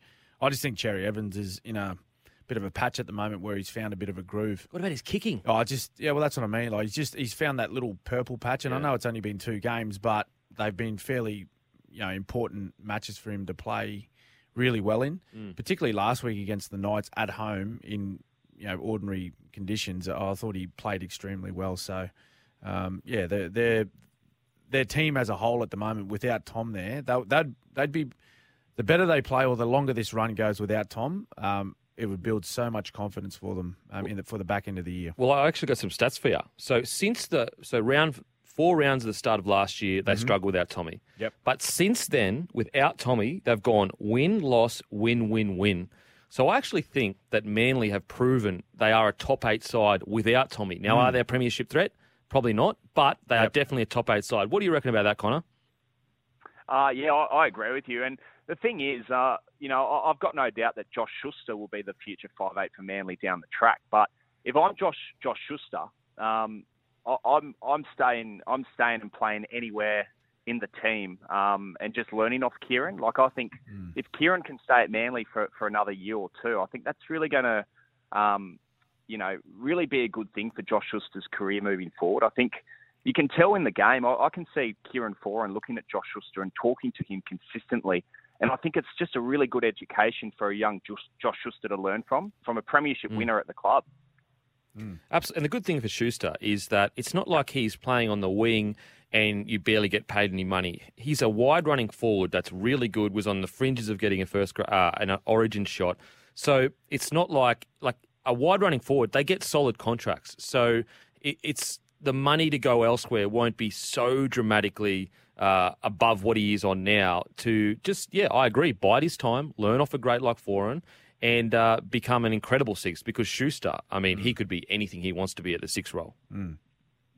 Yeah, absolutely. Thanks for your time, guys. I appreciate it. Good on you, Connor. Yeah, thanks, you, mate. That's a good, se- good segue, though, Kempy. Yes. Uh, to lead us into the Manly Seagulls. That was, a, that was a great drive of it.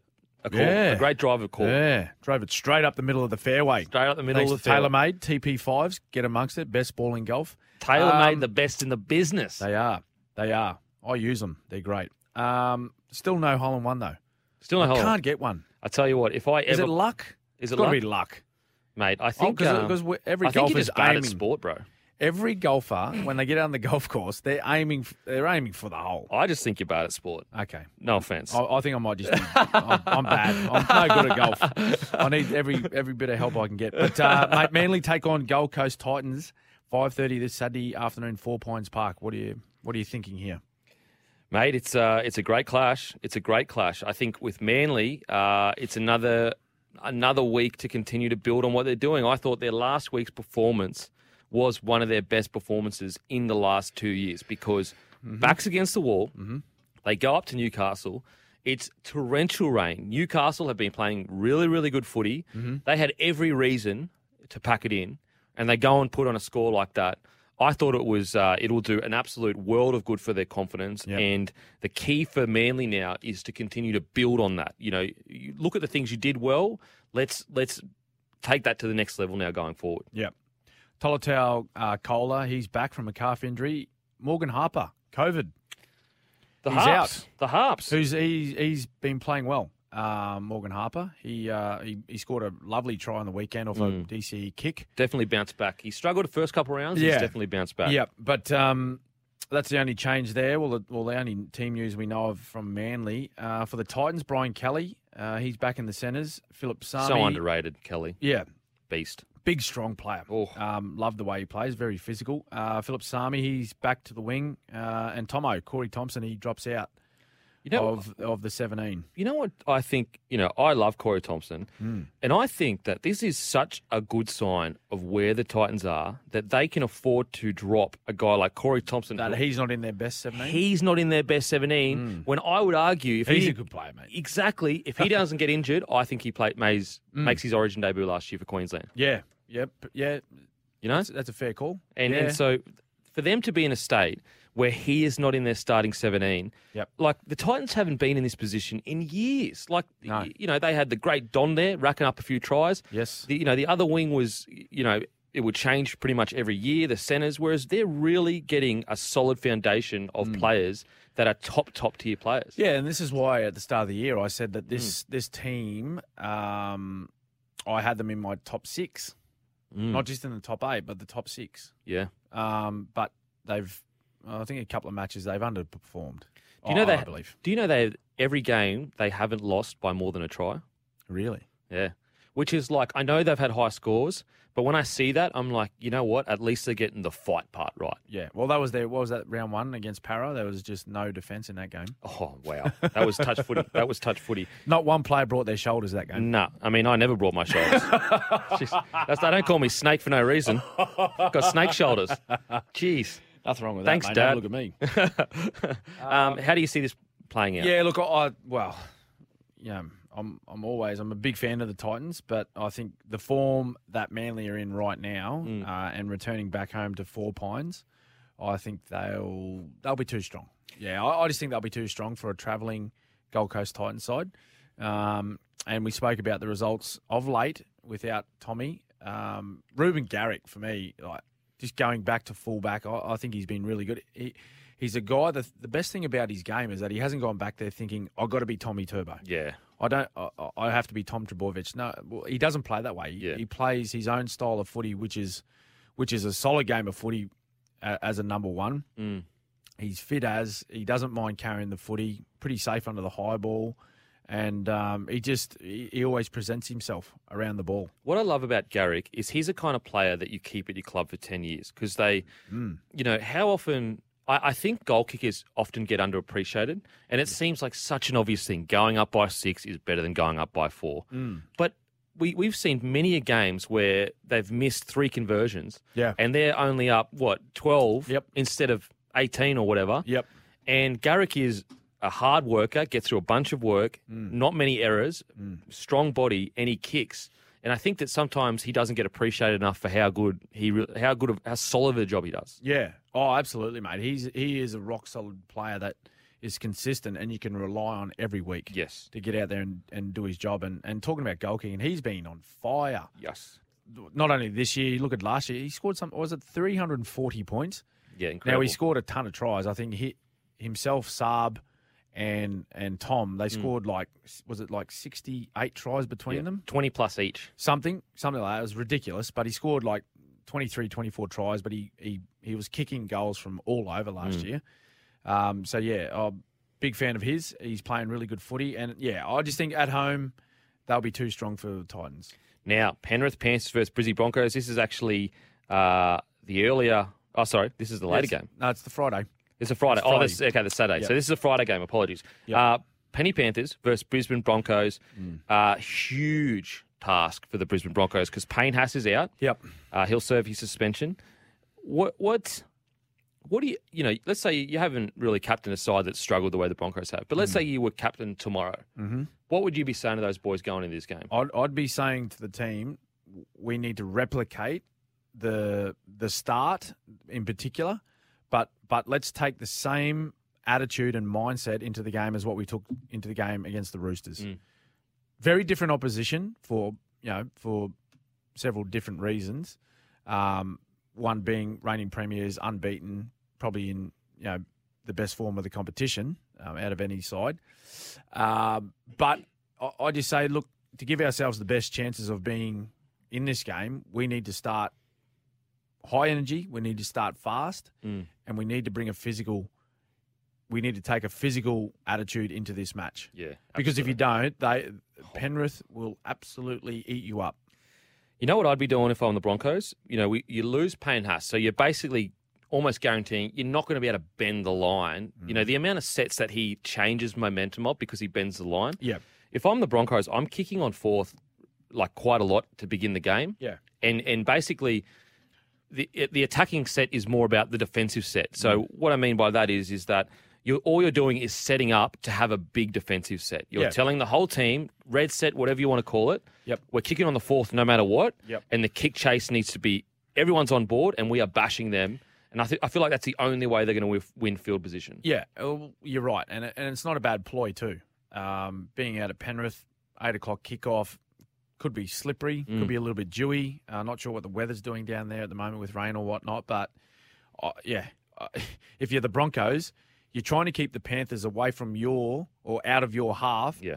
as much as you can, Mm. because we know that they're a great attacking side. They they just they're relentless with their attack, Mm. particularly with Isaah Yeo and the way he plays through the middle Oh. and just continually asking questions. How good's he? You've got to be on in your ruck, right, to defend him or to to minimise the impact he has. But then when he, because you pay a lot of attention to the middle, like a Koroisau and, and Isaah Yeo, Yep. then it opens up space out wide. So they just they've got all bases covered with their with their offense at the moment, and they've got a really strong game plan. But the, the best way to uh, minimise the impact they're going to have is is to just make them come off their own try line all night Absolutely. as often as you can. So that means completing your sets, minimal errors, and as you said, I, I think kicking early is is a pretty good tactic. Well, because I believe that as well, because the Broncos forward pack, you know, Payne Haas brings such good, you know, momentum in attack. But Mm. in defence, because he's so big, his line speed isn't as quick as a smaller guy. Yeah. So I would actually be, if I'm Broncos, I'm leaning into the fact that we have a smaller forward pack by getting crazy good line speed. Yeah. Uh, but now onto the Penny Panthers. what what kind of game is this? Is this a, a culture game, a standards game where you know, regardless of who we play, we stay to the standards. Yeah, and and it's a it's a game where they can really reinforce the message that they are the best team in the comp.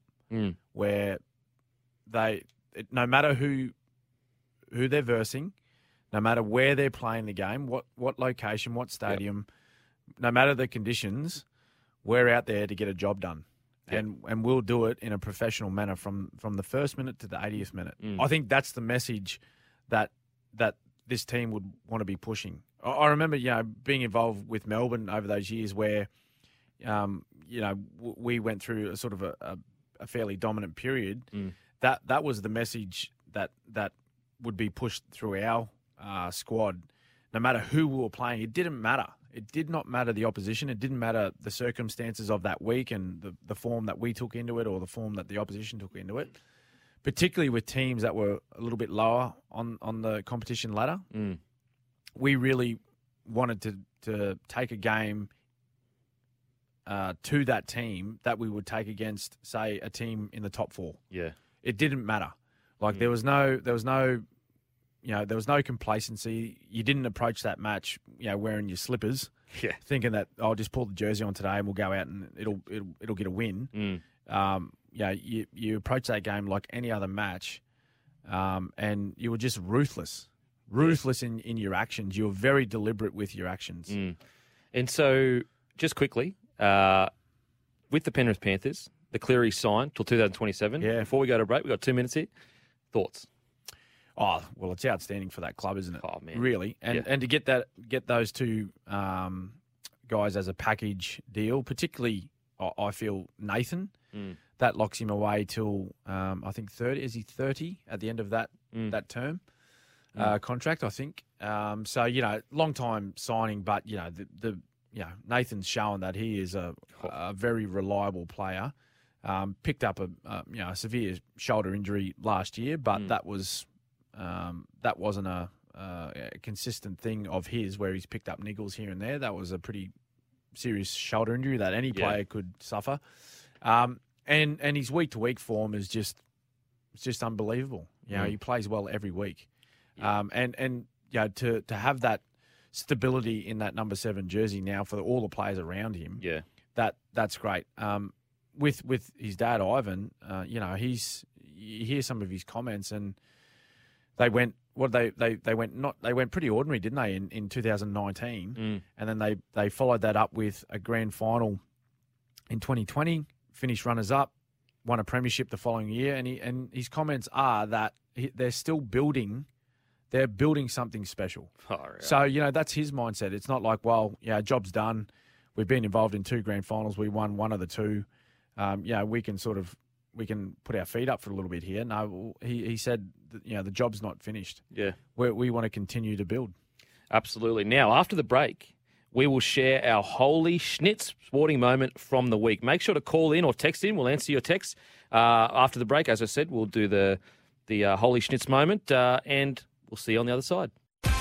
Holy Schnitz. Time now for the sporting highlight of the week. Thanks to Schnitz, home of fresh, golden, handcrafted schnitzels.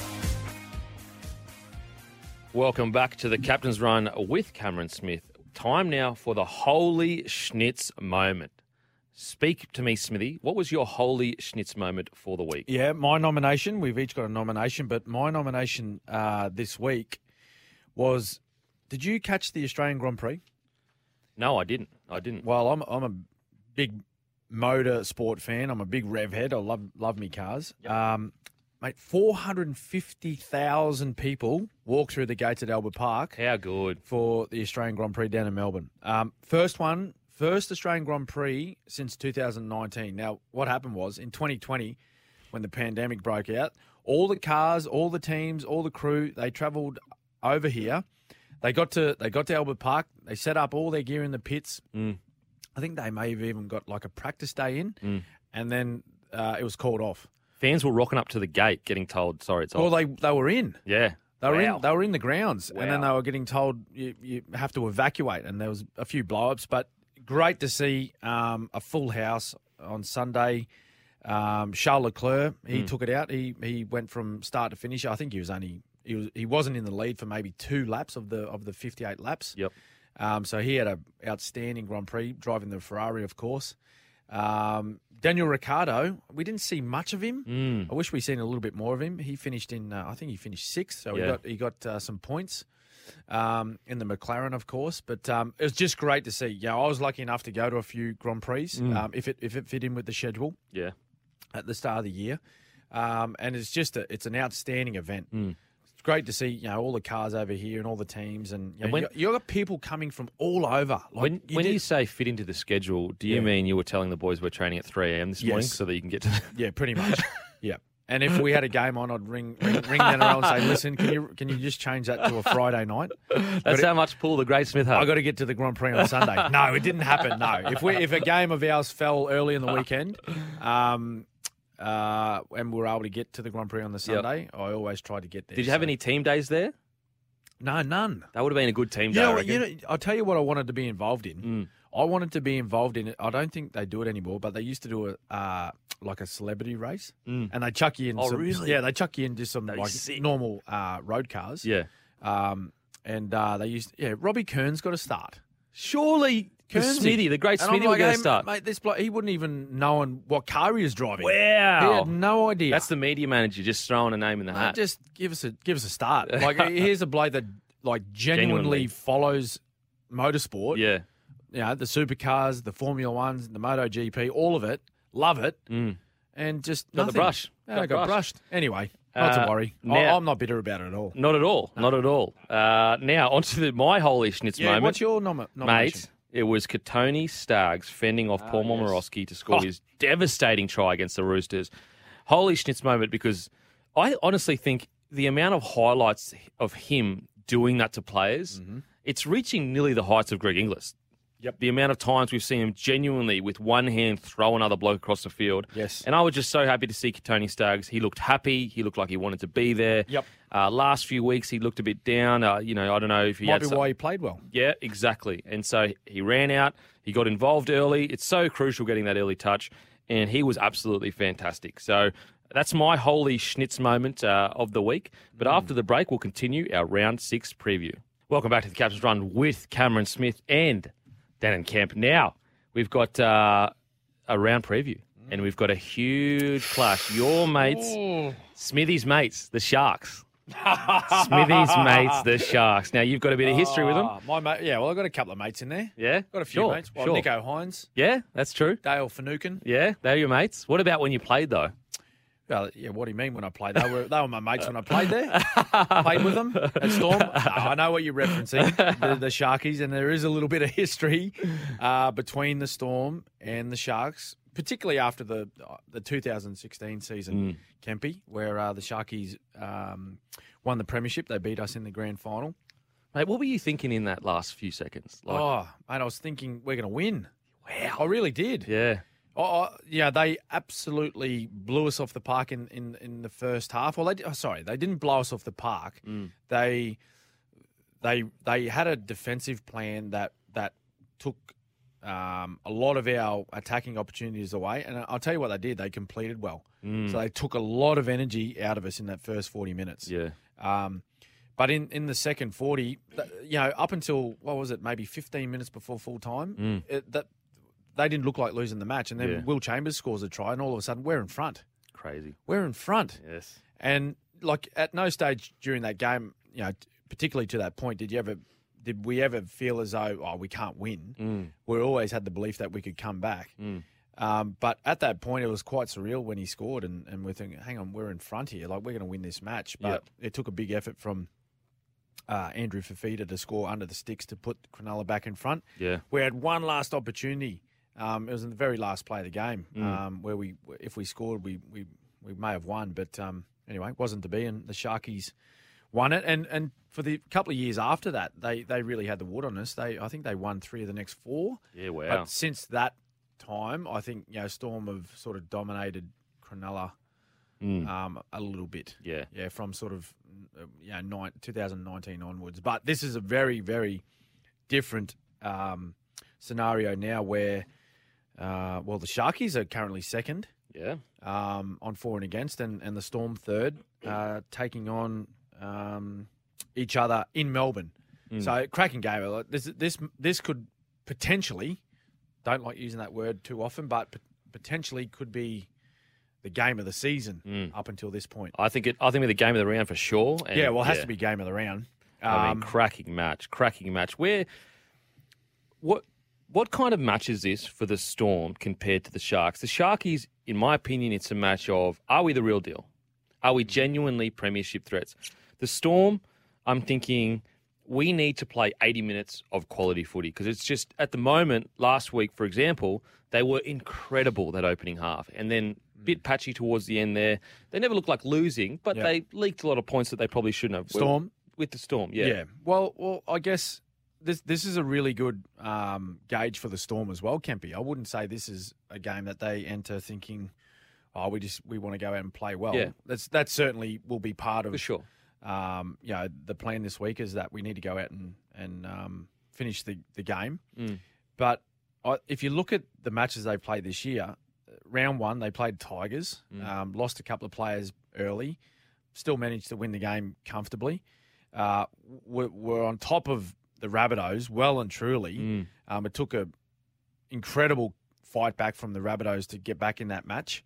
Um, and yeah, they scored three tries early. The Storm didn't kick a goal and was out at you know twelve 0 um, Kicked a penalty goal, fourteen 0 I thought actually I think they may have converted one try, but it was three three tries to nothing with with like eight minutes to go.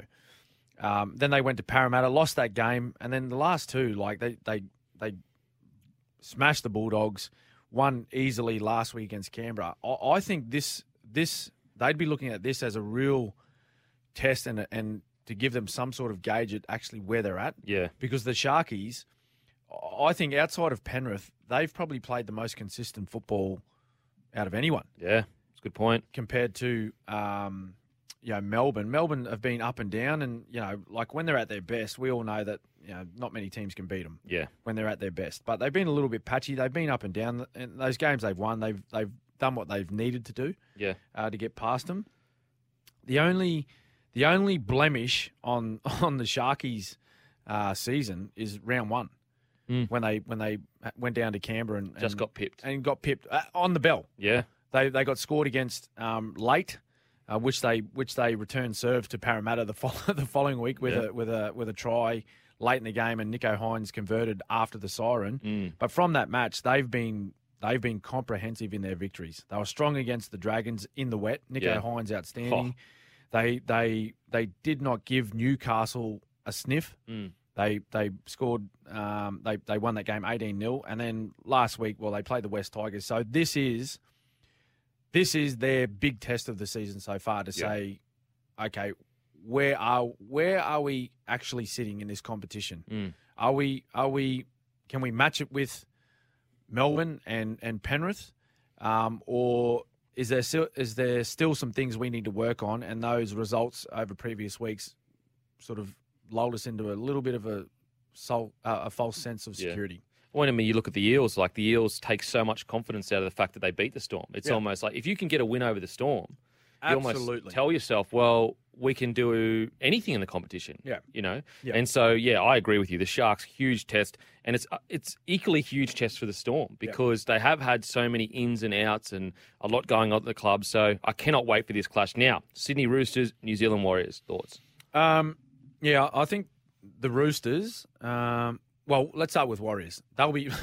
They'll, talking about confidence, they'll, they'll take a lot of confidence out of the last three weeks. Three on the trot. How good's And they've sort of, I- I'll tell you what, this team, uh, like, you know, I, I don't, I'm not a Warriors fan or whatnot. You know, Yeah. My team's Melbourne, and Mm. I watch a couple of teams up here in Queensland a little bit close, closer. But the the Warriors, I'll tell you what, I reckon they've, I reckon they've snuck under a lot of people's radar. Yeah, agreed. I don't Agreed. know. I don't know if you agree with that. They've Kempy? actually they've they've replaced the Dragons were my smoky for the eight. Mm. Now the Warriors have replaced the Dragons. They are now my smoky for the eight. Yeah, well, they're currently they're currently seventh, right? They've they've had three wins, so that that's actually equal with Manly, Roosters, as well. Mm. So you know, there's a lot of talk about Roosters, and there's a lot, lot of talk about Manly and Yeah. the way they're travelling at the moment and, and whatnot, and their prospects for a premiership, or or sorry, I should I shouldn't say premiership. I should say finals campaign. Yeah. Well, the Warriors are they've won exactly the same amount of games as those two teams, Yep. Absolutely. and they've done it very quietly, and they're just they're sitting nicely at the moment. So if they could bank a couple of more wins, you know, if they could have two or three three more wins in the next month, well, they've put themselves in a really good position Yeah. um, in this first sort of third of the season. Well, I mean, if you're the Warriors and you go six from ten, that's a great start to the year, in my opinion. Yeah. it's a great. Yeah, yeah, yeah, yeah, yeah. Well, from what they were coming from, And they're what they're sitting now at three from five. Yeah, very very doable. Yep. Uh, so yeah, I, I agree. I think uh, the injection of Shaun Johnson coming back from injury has been fantastic. He just talk about a guy that you know we spoke speaking earlier how some players. If they rely on speed and explosiveness as they get older, Mm-hmm. they start questioning, oh, well, I'm not as quick, I'm not as explosive. How do I fix my game? Yep. Shaun Johnson's a perfect example of transitioning into a Yeah. new kind of player. evolving. yeah. Yeah, he is, mate, and and you can see that he's playing a lot differently. He plays now with, uh, uh, I think, a lot more tempo in his game, Mm. rather than you know just using that blinding speed and that you know that big well, right foot step, left foot. He's got he's got He's got both. He's got both. Um, right and left foot step. He, he plays a lot more tempo now, and he and he toys with the defensive line a, a bit more, Mm. using a, a much more um, subtle kicking game as well Yeah. um, which he's always had a strong kicking game, but he uses a lot more subtlety in his kicking, uh, particularly close to the line. So you know they've they've put himself in a really good position. Do I think it'll be good enough against the Roosters? Well, again, the, the Roosters are a very different Roosters side than what we've seen Mm. from you know those years in sort of eighteen and nineteen. They've they've had some changes. Yep. Their their roster is is getting a little bit older now, um, and they've got a couple of young rookies coming through. So they're they're a very different side to what they were, you know, four and five years ago. Yeah. They're, they're they're they're not the what I've what I've learned is they're not the consistent Roosters Mm. from from those years.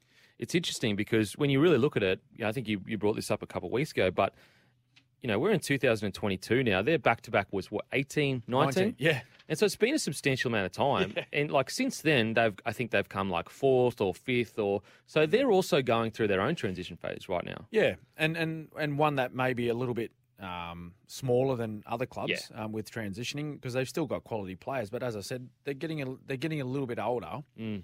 and you know they they can't do things the way they used to do them. Yeah. Um, not as fast, not as not as powerful, Mm. and they're very small. They're very small changes, Yeah. um, but they make a difference at that level. Absolutely. But um, at no stage, you know, am I questioning their ability and their their credentials. They they are a quality outfit. They got great coaching staff. They got great players, great leaders. Mm. Um, and I yeah, I, look, I I think they'll be too strong at home uh, this week. Absolutely. Now, after the break, we'll continue previewing the round, so make sure to, uh, to stay tuned and we'll see you on the other side. Welcome back to the Captain's Run with Cameron Smith and Denan Kemp.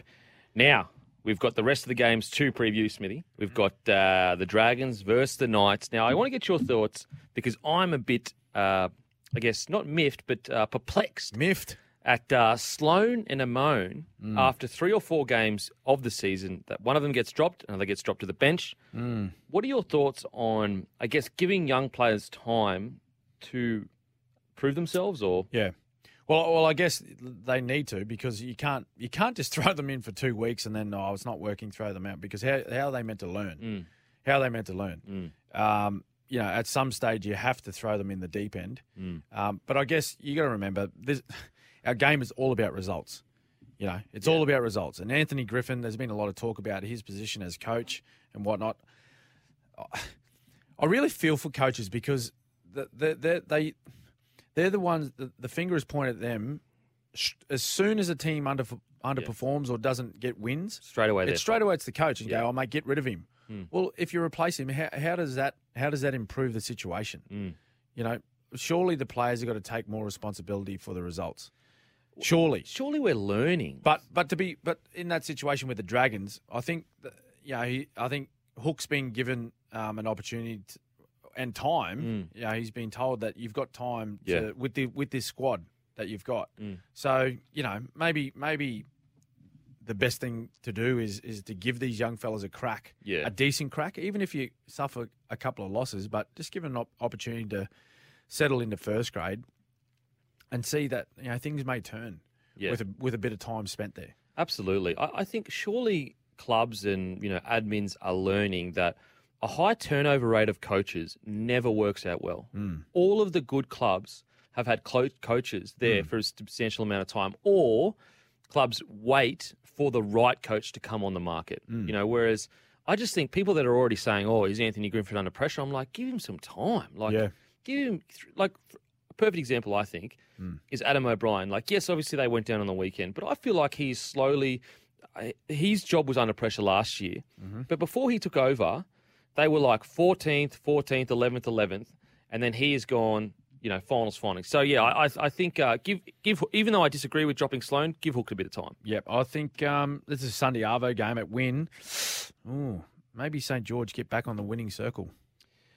I think I'm going Knights because it's such a big game for the Knights. Okay. Because you don't want to go two and six when they had such a good start. If No. they, you know, because they've got two massive clashes after this. I think it's like Panthers and you know Yep. Roosters Yeah. or something. Yeah, that's right. And then uh, to finish off the round, Monday Arvo, Easter Monday at CommBank Stadium, Parramatta Eels take on the West Tigers.